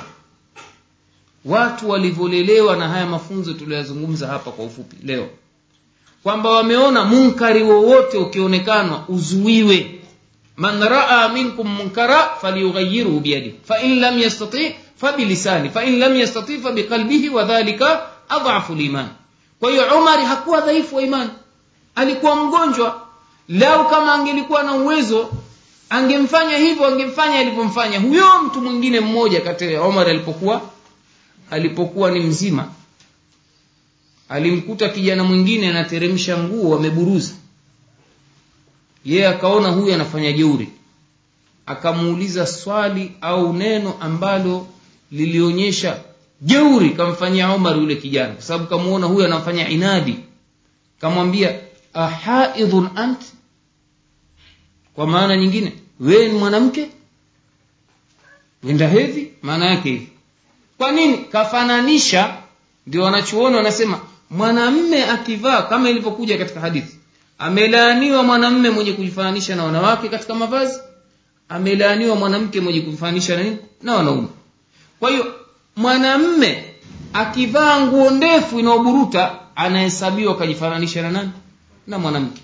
Na mwanamke akivaa nguo fupi amejifananisha na nani? Na mwanamme. Wote watakuwa wamepata laana. Kama hajui kitu kingine lakini kama akijua kama nyie leo mshajua sasa gogoro lishaoingia hivi.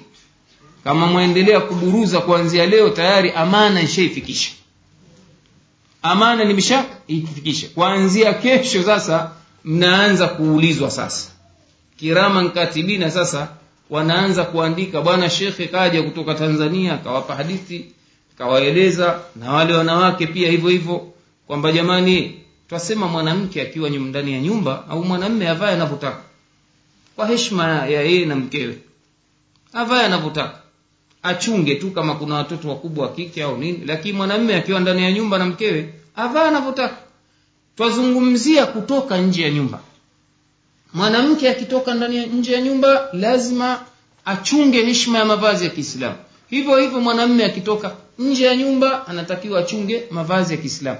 Huyu ni rais wa doula ndio pale tunaposema jamani watu wa kisasa tukilingania mambo kama haya mambo ah huyu bwana vitu tafa wenyewe wanaita katika lugha ya vitu vidogodogo mambo ya nani hii mambo ya upuuzipuuzi wanaita maganda haya. Washughulikia maganda waacha nyama bwana ya ndizi. Maganda. Rais wa nchi wa dola ya kiislamu akataza mambo mnayoona sasa nye ya upuuzi. Kwa nini? Wao mizani yao siku hizo na ndio ilivyo halikuwa ni dogo hili. Halikuwa ni jambo tafa ni jambo kubwa. Jambo la kumwangamiza muislamu motoni. Mimi nikimuona nitakiwa lazima nimkumbushe nimwambie. Kwa hiyo huu ni mfano mzuri wa jinsi khalifa waumini jinsi alivyokuwa waki, wakiwa na hima masahaba kwa ujumla ya kuzuia yale maovu. Sasa nukta ya mwisho ambayo tutakamilishia muhadhara ni nini sifa za mwenye kukataza maovu au kuamrisha mema sifa ya kwanza awe na elimu ya yale mema anayoamrisha na maovu. Sababu kuna hatari moja ya mtu kuzuia baya kumbe ni zuri. Wewe waona mbaya kumbe nzuri mara nyingine tuambiwa na wake zetu walikuwa hawajui maskini. Au wengine waambiwa na wake zao ya nini vunga na madevu ili uchafu nyoa. Ah, sasa nyoa ndevu hizi tumeamrishwa wanaume. Kwa nini? Kwa sababu mizani ya wanawake wa kileo mwanamme anaonekana mzuri ni yule aliyepiga balbu miteno ya ishirini. Kwa hiyo mkeo aweza akaona kuamrisha jema hivi. Unaona mizani zimepomoka. Sio hakuna mizani ya sharia. Kwa hiyo huwezi kujua hili ovu na hili jema ila urudi katika qurani na sunna. Watu wengi ndugu zangu hawajui. Mimi ninakumbuka kule tulivyoanza sunna kuhuisha sunna ya kuswali na viatu ilikuwa vita vikubwa. Wakati hadithi zipo ndani ya bulughul marami kitabu mashuhuri kinasomeshwa na walimu wetu kule. Hadithi ipo ya kwamba mtume sallallahu alaihi wasallam aliswali na viatu na kaamrisha waislamu wa wakhalifu mayahudi waswali na viatu. Maadamu kiatu na hakika chini kisafi akina najisi bali mtume akiingia msikitini aswali na viatu pia. Ila tu zamani ilikuwa hakuna makapeti haya unaona Aki, akiangalia chini kama ikiwa hakuna najisi anaswalia. Tuliposwali siku moja tena swala ya jeneza. Sio swala ya msikitini swala ya jeneza nje ya msikiti. Watu wamekaa watushangilia waangalia kama vile twacheza mpira. Bwana mmoja wakati napanga safu naswalisha namsikia asema la haula la quwata subhanallah. Mimi siku zote naambiwa hawa makafiri sijaamini lakini leo nimeona ukafiri wao maskini jitu jahili ajui tumemwonea huruma. Kwa nini yeye aona mtu kuswali na viatu ni ukafiri ni ujinga kisa nini aambiwa huko kwamba wakristo wanaswali na viatu? Hii ni dalili ya kwamba hajui maskini. Kwa hiyo inawezekana ukaamrisha jema wewe unaona njema kumbe mbaya ukaondoa ovu kumbe nini zuri hili ataka kuchunga halipatikani ila kwa nini? Kwa elimu. Jingine ndugu zangu katika imani asifiche ukweli ukishajua wewe hikma ni kueleza watu. Maadamu wewe umejua waambie watu usiwaone haya. Kwa sababu ni dhima wewe utakuja kuulizwa katika mambo matano mtu ataulizwa ni juu ya elimu yake kaifikisha vipi? Mi nishajua mfano kwamba kuweka ndevu ni jambo la amri kuweka nguo fupi ni jambo la amri au kuleta dua za pamoja ni mambo mabaya hayafai hayakuthibiti katika sunna sitokaa na watu tena jamani. Tabarakallahu taala amin. Naendelea nao. Ukiulizwa sema unaona nakuja nao polepole si mahala hapa. Mtume hakukiri munkari wote. Anaukiri anamwambia pale mtu huyo sahihi kama tulivyoona bedui. Kaukiri munkari kwa muda lakini alimwacha bedui ende saa ile njoo njoo njoo njoo njoo unajua bwana hivi hivi. Kwa njia nzuri tukihisi kama hawajui lakini kama mtu anajua tunaona kwamba angalia kisa cha sahaba mtukufu Abdullahi bin, Abdullah ibn Umar radhiallahu anhu. Sala la kukemea maovu. Baada ya kufa kwa mtume mwanawe anaitwa Bilali alikwenda kuwakataza wanawake wasiende msikitini. Yeye kawa na nia njema yani kwamba mimi nawakataza kwa sababu eti wanawake fitna zinaongezeka sasa basi bora waswali majumbani. Baba mtu akamwita mwanawe akamwambia usizuie watu wanawake bwana kwenda msikitini. Kwa nini? Kwa sababu mtume anasema eh, la tamna'u ima allahi masajid allah. Msiwakataze mtume anasema mwenyezi mtume wa Mwenyezi Mungu anasema msiwakataze wa vijakazi wa Mwenyezi Mungu kuhudhuria misikitini misikiti ya mwenye msiwakataze. Baba mtu anamwambia mtoto msiwakataze. Yule mtoto akaonyesha dalili ya jeuri. Yule kijana akawambia lanamna annahunna tutawakataza. Haya maneno haya mazuri haya.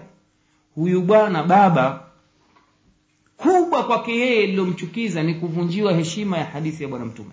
Mimi nakwambia nakwambia mimi nakwambia usiwakataze na mtume kasema hivi unasema hivi. Hadithi haikutaja aina ya matusi yaliyotukanwa lakini anasema fasabbahu sabban sayia akamtukana matusi mabaya kabisa. Matusi neno sabi kwa, kwa lugha ya kiarabu matusi. Kwa hiyo inakwenda kwamba jitu likiwa ni muanidi unaliambia maneno halikubali linafanya kibri na jeuri sharia yaruhusu kumtukana. Kwa nini? Kwa sababu amedhalilisha dini ya allah subhanahu wa kwa hiyo isiwe kwamba kwa kutukana nitalaumiwa bwana mbona umetukana? Jitu kibri hili jeuri. Jitu kila unavyoliambia halitaki linafanya inadi linafanya kufru linaharibu dini ya allah subhanahu wa kwa hiyo ikiwezekana lugha yoyote chafu ya kumpachika kumdhalilisha yeye ahlan wasala imeruhusiwa.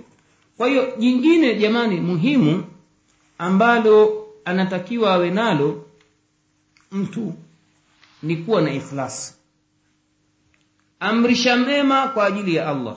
Kataza kwa ajili ya allah. Usifanye kwa ajili ya kwamba kuonyesha watu.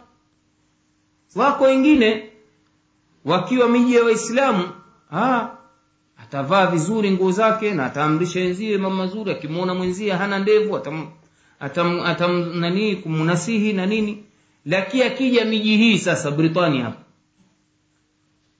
kwa nini? Wale watu wanaojuana nao hawamwoni basi hapa tena dini kaipiga teke. Hii kuonyesha kule wakati akifanya hafanyi kwa ikhlasi maonyesho.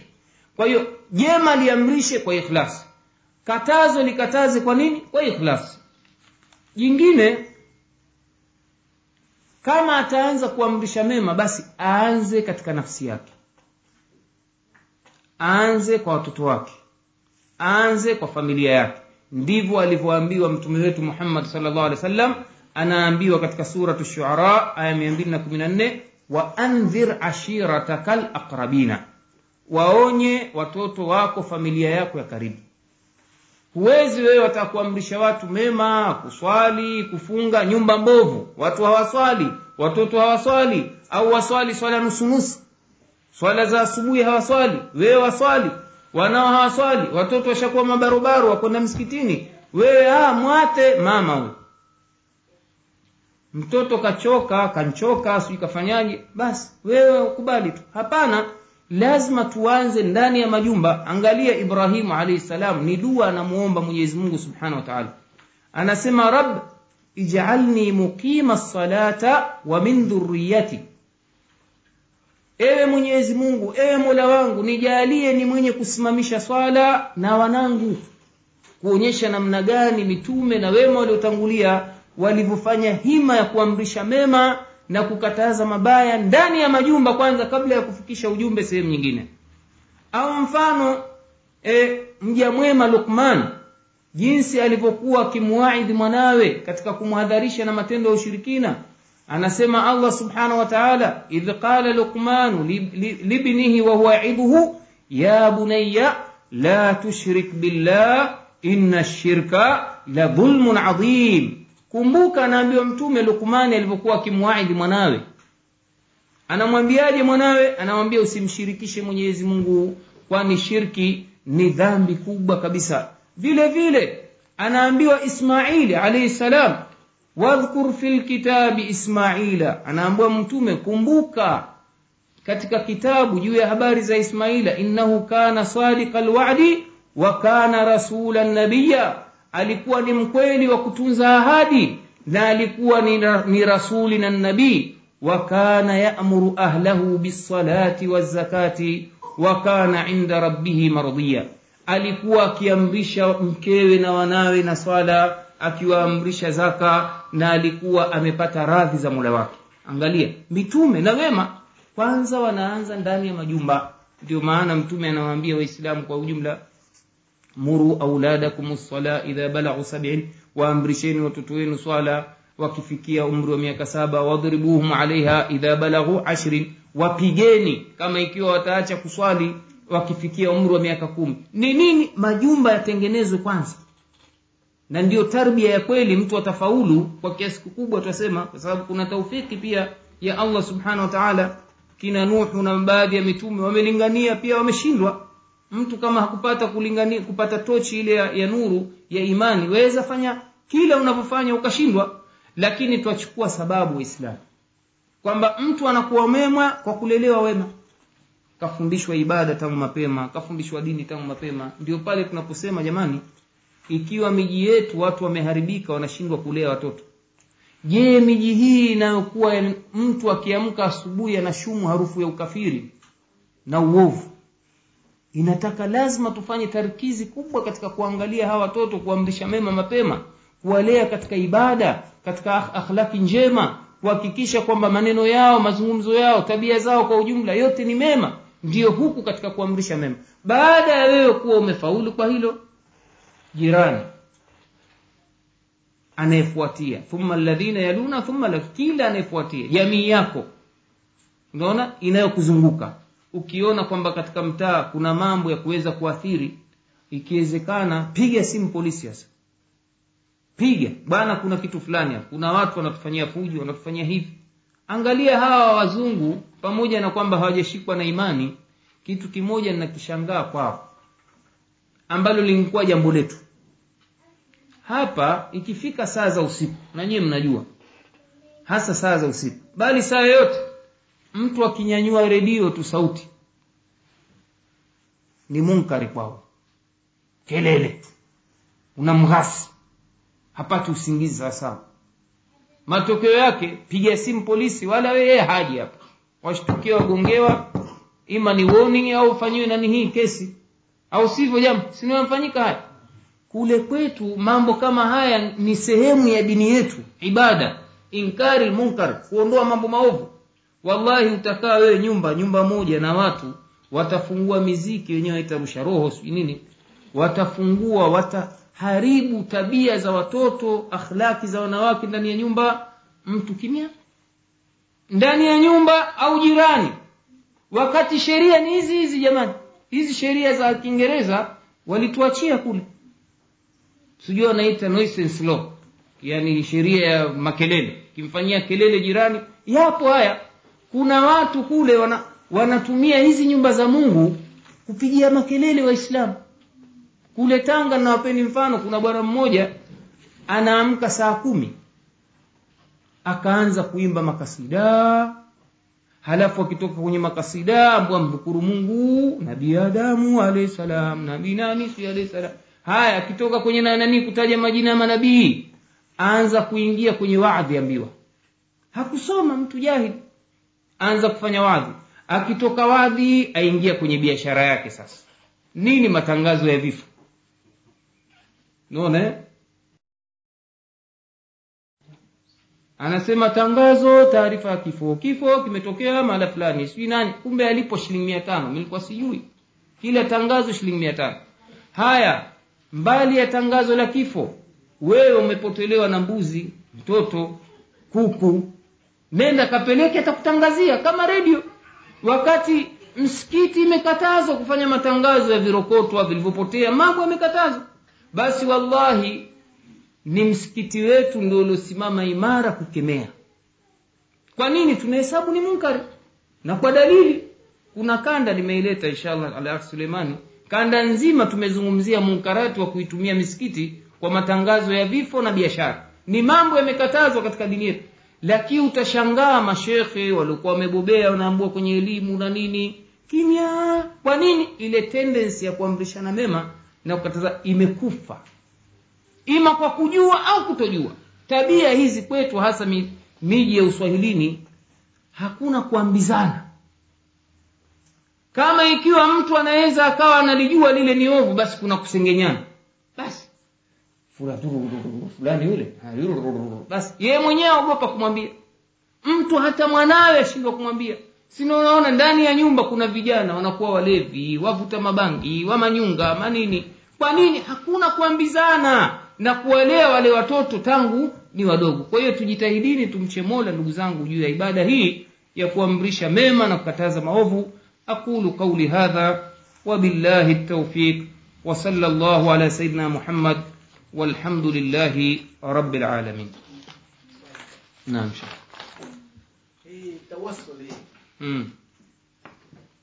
ya yafaa lakini ukisema tawasuli yataka maelezo Allah ya Allah Allahu ya Allah ya Allah ile ukaa ukasoma mwenyewe nyumbani eh, maanake hapa yataka kuelezea maana ya tawasuli kwa sharia ya kiislamu nini Kutawasali ni kufanya matendo ya kumridhisha mwenyezi mungu.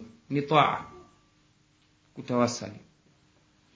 Mwenyezi mungu ametuamrisha kutawasali. Kwa hiyo tufanye taa. Ya ayuha alladhina amanu ibtaghu ittaqullah wabtaghu ilaihi alwasila. Mcheni mwenyezi mungu natakeni wasila. Kwa maana nyingine tawasaluni kwa mwenyezi mungu. Tafsiri ya tawasuli inawakoroga watu tawassul ilivyokuja wafasiri wote kina abdullah ibn abbas kina katada kina nani wanasema kutawasali ni kufanya matendo mema ndio kujikurubisha kwa mola. Ima wanaita ni qurba au taa. Ni kujikurubisha kwa mwenyezi mungu kwa kupitia matendo mema aliyoyafanya mwanadamu yale ambayo yamethibiti katika sharia. Kwa hiyo wewe kila utakavyofanya jema basi ndio umetawasali. Ukiswali ukifunga umetawasali. Hivyo hivyo katika mema kuomba dua kuomba dua pia umetawasal ndio pale wanachukulia mfano wa mfano wa tawasul iliokubalika kisheria. Wale mabwana watatu ambao walikuwa ndani ya pango halafu likafungika lile pango. Jiwe likaanguka wakawa wamezuilika ndani. Hawawezi namna ya kutoka. Kwa hiyo wakakumbushana wale kwamba kwani hatuna mema tuliyoyafanya kila mmoja akakumbuka matendo mema aliyoyafanya kwa ikhlasi unaona eh? mmoja katika aliyeomba dua naeleza kwa ufupi alipendana na msichana akataka kufanya naye zinaa alikuwa hajaoa hajamuoa. Kwa hiyo kenda naye mpaka kwenye faragha wakavua nguo wataka kufanya kitendo yule mwanamke akamkumbuka mola wake akamwambia ittaqillah mche mola. Yule kijana akaogopa. Kavaa nguo zake huyo katoka. Sasa akalikumbuka lile neno au tendo lile alilifanya kwa ajili ya allah. Kwa hiyo akaomba dua ewe mwenyezi mungu kwa mimi kuacha tendo lile nililotaka kulifanya kwa ikhlasi naomba utufarijie pango hili tupate kutoka. Yule alipoomba likanyanyuka kidogo lakini wakawa hawawezi kutoka. Mwingine naye vile vile alikuwa na mzazi wake mgonjwa taabani mtu mzima ikawa kataka maji ya kunywa. Kufika kamkuta mzazi kalala. Kaogopa kumuudhi yule mzazi. Ndio fursa kapata ya kulala. Basi kashika kikombe mpaka kumekucha. Asubiri amke ampe maji. Ewe mola jambo hili nimelifanya kwa kutaka radhi zako. Kama ulivyotuamrisha tuwafanyie ihsani wazazi wawili. Kwa hiyo nakuomba kwa tendo hilo jema lilolifanya eh, tufarijie. Mwenyezi mungu akalinyanyua tena. Wakawa bado hawajaweza kutoka. Mwingine naye asema mimi nilikuwa na mfanyikazi nilikuwa ananifugia wanyama wangu. Ujira wake huyu bwana aliuacha alitaka kuondoka. Akaenda huko alikokwenda hakurejea tena. Ujira wake ilikuwa ni mbuzi. Wale mbuzi nimewaweka mimi wakaanza kuzaana. Wakazaana wakajaza bonde zima halafu alipokuja yule bwana nikamwambia hawa mbuzi ni wako. Yule bwana akakataa saa mi mbuzi wangu ah, ah, hawa ni wako mali yako. Kwa hiyo yule bwana akawachukua. Mimi sikumpa yule bwana anasema mwambie mwenyezi mungu ila kutaka radhi zako. Ni amana nimeifikisha kwa mwenyewe. Kwa hiyo ewe mwenyezi mungu kama ikiwa nimefanya hivi kwa ajili ya kutaka radhi zako na ikhlasi tufarijie mwenyezi mungu akafarijia wanachuoni wanasema hadithi hii sahihi dalili ya kwamba mtu anatawasali kwa matendo yake. Mtu anatawasali kwa dua. Hizo ndio wanasema ni wasaili sharia au wasila sharia. Ama wasila zisizokuwa za kisheria ambao ima ni shirkia au bid'ia ima shirkia ni mtu mfano kuomba kupitia kwa watu waliokufa. Kwa mfano mimi nina jambo nataka kufanya nataka kufungua duka. Naomba dua. Eh? basi dua yangu nayoiomba na kwenda mwalimu kumwita aende akanisomee dua inaitwa albadiri. Dua ya albadiri jamani ndugu, ndugu islamu ni dua gani? Ni dua imetajwa watu waliokufa mashahidi vita ya badri. Wenye kuisoma dua hii wana itikadi ya kishirikina kwamba tukiomba dua kwa kupitia majina ya hawa watu waliokufa basi mambo yetu yatakwenda salama yatakuwa mazuri. Na kama ikiwa mfano naomba mimi limfike dhara fulani basi kwa kupitia majina ya hawa tumwombe mungu kwa kupitia majina ya hawa basi fulani atadhurika. Kule kwetu hutumia sana albadiri eti kuwasomea wezi. Wakishasoma mara mtu akiwa kichambo ah, yule kasomea albadiri yule. Wanajenga itikadi namna hii sasa na wale vijana wezi nao wamejenga itikadi nyingine zipotovu zaidi. Wakishaiba eti waambizana ukitaka albadiri sikufike kale kipande cha nguruwe. Unaona vurugu mechi hiyo imeingia. Naona alimradi hii ni katika tawasuli ghairi sharia kwa nini? Kwa sababu mwenyezi mungu subhanahu wa ametaka si tukiomba tuombe kwa majina yake. Walillahi alasmau alhusna. Fad'uhu biha. Ombeni kwa kupitia majina yake.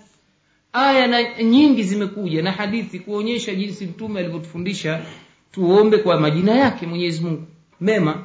Hakuna hadithi moja mtume ametufundisha tuombe kwa fulani kwa kupitia fulani kwa kupitia fulani. Ah, watu waliokufa. Sisi kumwendea mtu ndugu yetu aliye hai hebu tuombee si tatizo. Aliye lakini mtu kafa anahitaji yeye kusaidiwa mtume alipozika akawaambia waislamu eh? anawaambia eh, istaghfiru liakhikum wasaluu lahu tathbita fainahu alana yusal. Mwombeni maghfira ndugu yenu huyu. Na mumwombeni uthabiti wa kauli kwani ataulizwa sasa hivi. Kwa hiyo huyu anahitaji kuombewa sio sisi tuombe kupitia kwake kwa sababu hawezi kunufaisha huyu wala kudhuru. Tayari kakafa ngojea rehma ya mwenyezi mungu dua zetu. Sasa kuna dua nyingine haziambiwi za ushirikina kwa sababu ndani mfano kuna majina ya mwenyezi mungu lakini gogoro linakuja mtindo wa kuomba dua. Kwa hiyo zinaitwa tawasul bid'i. Hakufundisha bwana mtume kwamba eti sisi tukitaka kutawasali tukae pamoja allahu ya allahu ya allahu ya malja ya ghautahu. Mtu mmoja aimba kwa sauti nzuri na wengine waitikie. Nani kafundisha mtindo huu hakuna. Mtume hakuwahi kuwaweka watu wakawa kwa sauti moja watoa dua na nini. Aa, hadithi zote zinazokuja waislamu kuomba pamoja ima itakuwa ni siku ya swala ya ijumaa au swala zaidi. Lakini mara baada ya swala mfano hakuthibiti mtume alikuwa akiwaambia watu na yeye akawa akageuka manji tunaita yani yeye ndo anatoa korasi za nyimbo zile. Unaona eh? haya tabarakallahu taala ami watu allahumma salli kwa pamoja. Tena wengine wanakwenda kufuta ile dhara la jambo la uzushi bidaa kwamba ile sunna ya dua pamoja sunna ya adhkari baada ya swala. Kwa mfano kuleta takbira kuleta tahlili kuleta tasbihi mara thelathini na tatu kuleta istighfaru mara tatu kuleta nani hii dua nyingine ambazo zimepokewa katika nani hii ya baada ya swala watu hawafanyi. Kwa nini? Kwa sababu wamejijengea mtindo mwingine ambao mtume hakufundisha. Kwa hiyo tawasuli namna hii zinakuja kugeuka kama ikiwa hazina mambo. Kwa sababu kuna tawasuli nyingine kule afrika mashariki kuna vitabu utaingia hasa wanauzauza mabohora. Kinaitwa kitabu kimoja utacheka. Alhirzu ladhim kitabu hicho mbali ya majina ya masahaba kina majina ya majini kwa kupitia majina ya majini ambiwa utapata unalotaka. Sasa sikiliza haya majina ya majini. Mtu anaanza kusoma majina ya shamshisha ya zamkharisha ya shakhshusha. Ya nani kafundisha majina haya zamshashisha kazamkusha wallahi mimi ngejua ngekuja nacho ngecheka mtu kakaa soma hapo duka yuko duka la muhindi la mwarabu ya zamshisha ya zamkharusha ya khashasha ya dini, gani hii ya rabbil alamin? Dini ni ile aliyoifundisha bwana mtume sallallahu alaihi wasallam. Naam. Swali moja. Naam. Aiwa tuna inshallah hapo mara nyingi sana tuna tuna harusi harusi na matanga. Tuseme vifo mm. lakini desturi matanga sio vifo. Tutaelezana baadaye eh? Desturi namna harusi tunavyozifanya tunafanya kinyume sana na Mhm. sheria ndio na ndio Mtume sallallahu alaihi wasallam alivyotufundisha Mhm. na vifo pia tunavipokea kwa njia mbaya sana Mhm. Naam. Kwa hivyo tuomba tupate darsa kuhusu habari ya ya namna harusi tutakavyoikuza na upande wa vifo inshallah. mambo yote nimesema ndugu zangu katika imani muislamu maisha yake yote yamefungwa na sharia na dini na mtindo aliotufundisha bwana mtume. Mtume kashatuelezea tukipata furaha tufanyeje tukipata vifo tufanyeje. Kuna furaha binafsi kuna furaha za jumla. Furaha binafsi katika furaha zetu ni sisi tukijaliwa kupata watoto. Mfano hakuna mtu achukia kupata mtoto. Mtu akipata mtoto ufurahi muislamu. Kwa hiyo tufanyeje tukipata watoto. Sunna ya kupata mtoto furaha ni kufanya hakika. Hakika ni wewe kuchinja mnyama. Kama ikiwa umezaa mtoto wa kiume basi sunna ni kuchinja wanyama wawili mbuzi wawili. Kama ni wa kike mbuzi mmoja eh? halafu unawagawa wale sehemu tatu. Sehemu moja unakula wewe na wanao sehemu moja unawapa majirani sehemu nyingine unawapa mafakiri kama wapo maskini. Mtume salllah alih wa sallam amefanya hivyo hakusema siku hiyo tukifanya sherehe nani ya siku ya saba e, tuitishe watu wajisoma maulidi wafanyeje kubwa aliofanya ni hilo kutoa sadaka. Haya kuna sherehe nyingine za binafsi. Harusi. Harusi inafanywa vipi? Harusi mbali baada ya nani hii watu kufanya hutuba ya ndoa kwa maana ya kuposana halafu kunafungwa akdi. Unaona baada ya akdi kinachofuatia ni walimatul urs. Ni amri mtume sala llahu alih wa amemwamrisha abdurahman bni auf kumwambia aulim walau bisha. Fanya walima chakula kwa wanaume japo sio kwa wanaume chakula tu kwa ujumla kwa wanaume na wanawake japo mbuzi mmoja.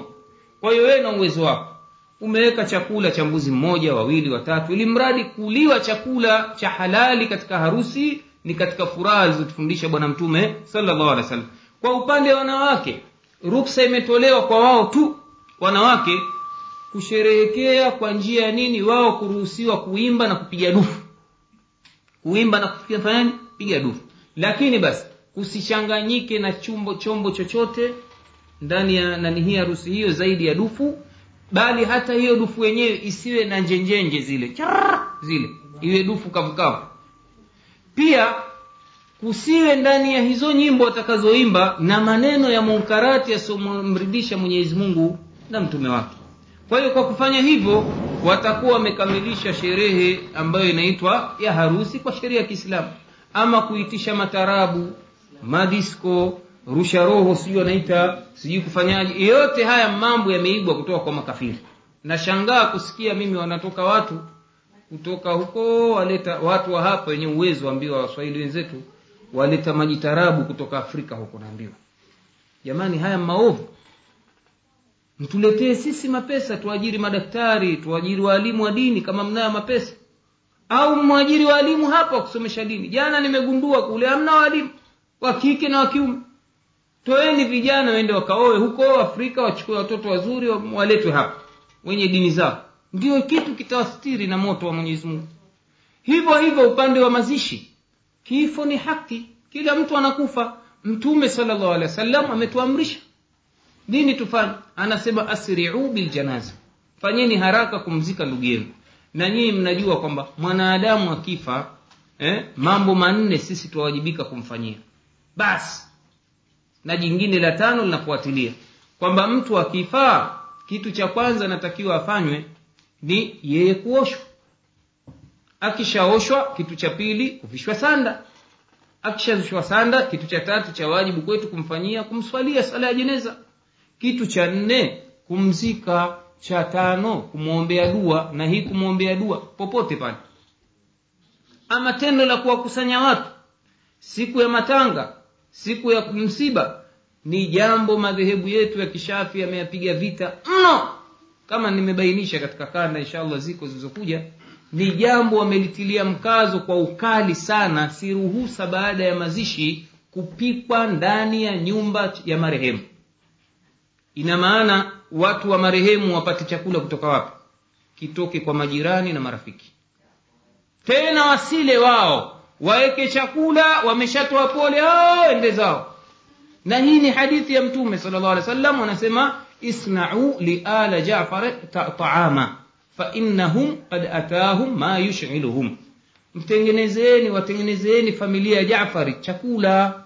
Kwani wamejiwa na jambo la kuwashughulisha? Mtu akifelewa ni msiba ana majonzi.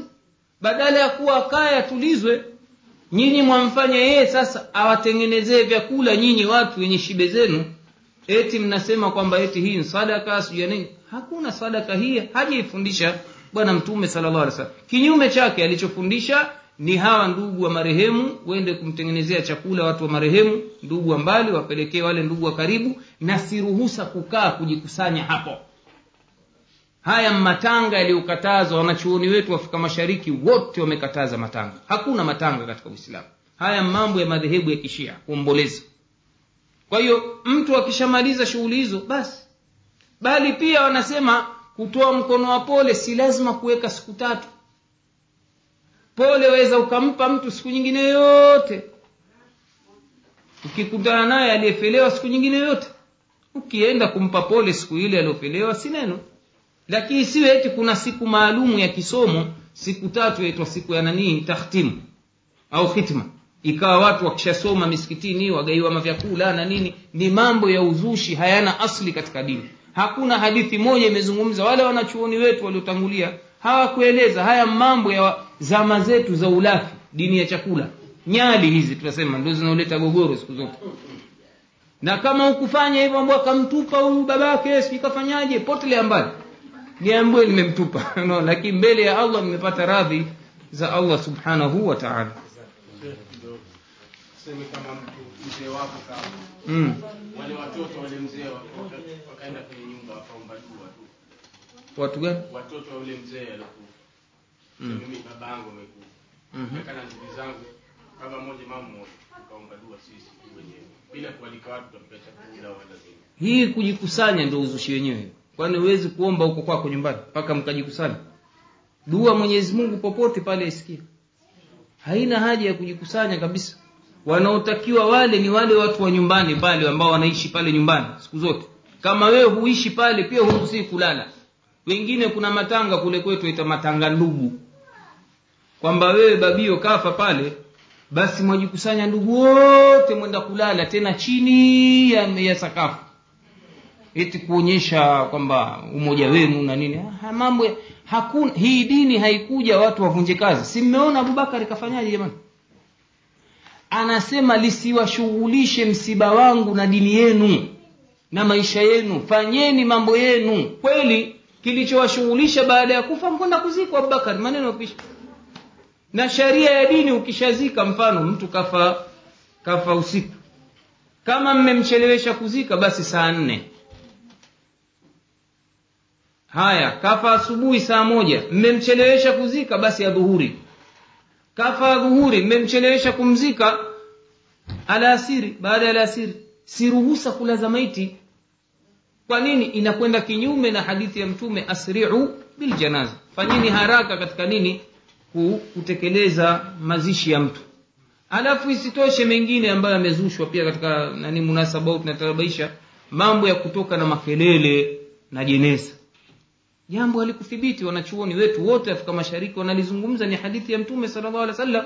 Mtume anasema la tatba'u ljanazata bisautin wala binari msifuatilie jeneza kwa sauti wala moto. Imam nawawi katika kitabu chake al-adhkari anasema hata kuleta dhikri haifai dhikri nini? Kusema mfano tahlil. La ilaha illa allah la ilaha illa allah la ilaha illa allah la ilaha illa allah makosa haya. Kwa nini? Kwa sababu ibada ya wakati ule ni kukumbuka mauti. Kaa kimya ukumbuke mauti mwenzangu yule enda na mimi nami. Nimebakisha siku ngapi? Unaanza kufanya mahesabu yako upya. Ndio ibada ya wakati ule. Sasa hawa walioleta wanatoa hoja gani hoja ambazo si sahihi. Kwamba watu wa siku hizi washughulishwa sana na na nani hii mambo ya mipira mambo ya dunia. Kwa hiyo badala ya kuzungumza mipira basi bora tuatilie. Huu ushafungua mlango wa fitna sasa. Kwa sababu kukumbuka mauti kwa kukaa kimya ndiyo ibada ya wakati ule. Sasa wewe ukaibadilisha wasema watafuta wewe ni nani unaobadilisha hili jambo? Huna idhini. Mwenye idhini ya kubadilisha ni mwenyezi mungu na mtume. Hivi wewe utapita nje ya nyumba ya mtu waona ule mlango sa mm, mi mlango ule siupendi bora njeung'oa ntie mlango wa hadudi. Waweza fanya nyumba ya watu? Hii dini ni, ni nyumba ya, ya mwenyezi mungu na mtume. Wewe utawezaje kutia jambo lako? Lazima ufuate yale yale mambo ndio wajibu wetu sisi wa kisheria. Huwezi kusaa mimi sasa bora niwekee hivi. Umeharibu tayari ibada ile imekuwa ishapotea. Na wala si kweli kwamba eti watu hawawezi kukaa kimya. Sisi twazika kimya ni jambo lawezekana sisi hatuamrishani mema tukatazani maovu. Ndio gogoro hilo kwamba twaona watu wafanya fujo kimya. Kuna mashekhe kule wanajua na wanaandika na vitabu kwamba matanga hayafai. Lakini nyumba zao wakifelewa wanaghilibiwa na wanawake.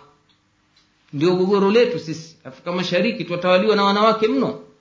Mwanamke wewe mwanamme bwana maarusi haya sitaki balaa watakusuta kwambia bwana wewe si hatutaki hata senti yako moja. Taarabu tutaita sisi na nini hivi hatutaki. Na wewe kimya. Lakini mwanamme kweli asimana bakora. Nje pale. Akiona mtu na vyombo vya nanii chana chana kabisa ondoka hapa. Si nyumba yako bwana. Wabillahi taufiq wa sallallahu alaihi wasallam muhammad. Walhamdulillahi rabbil alamin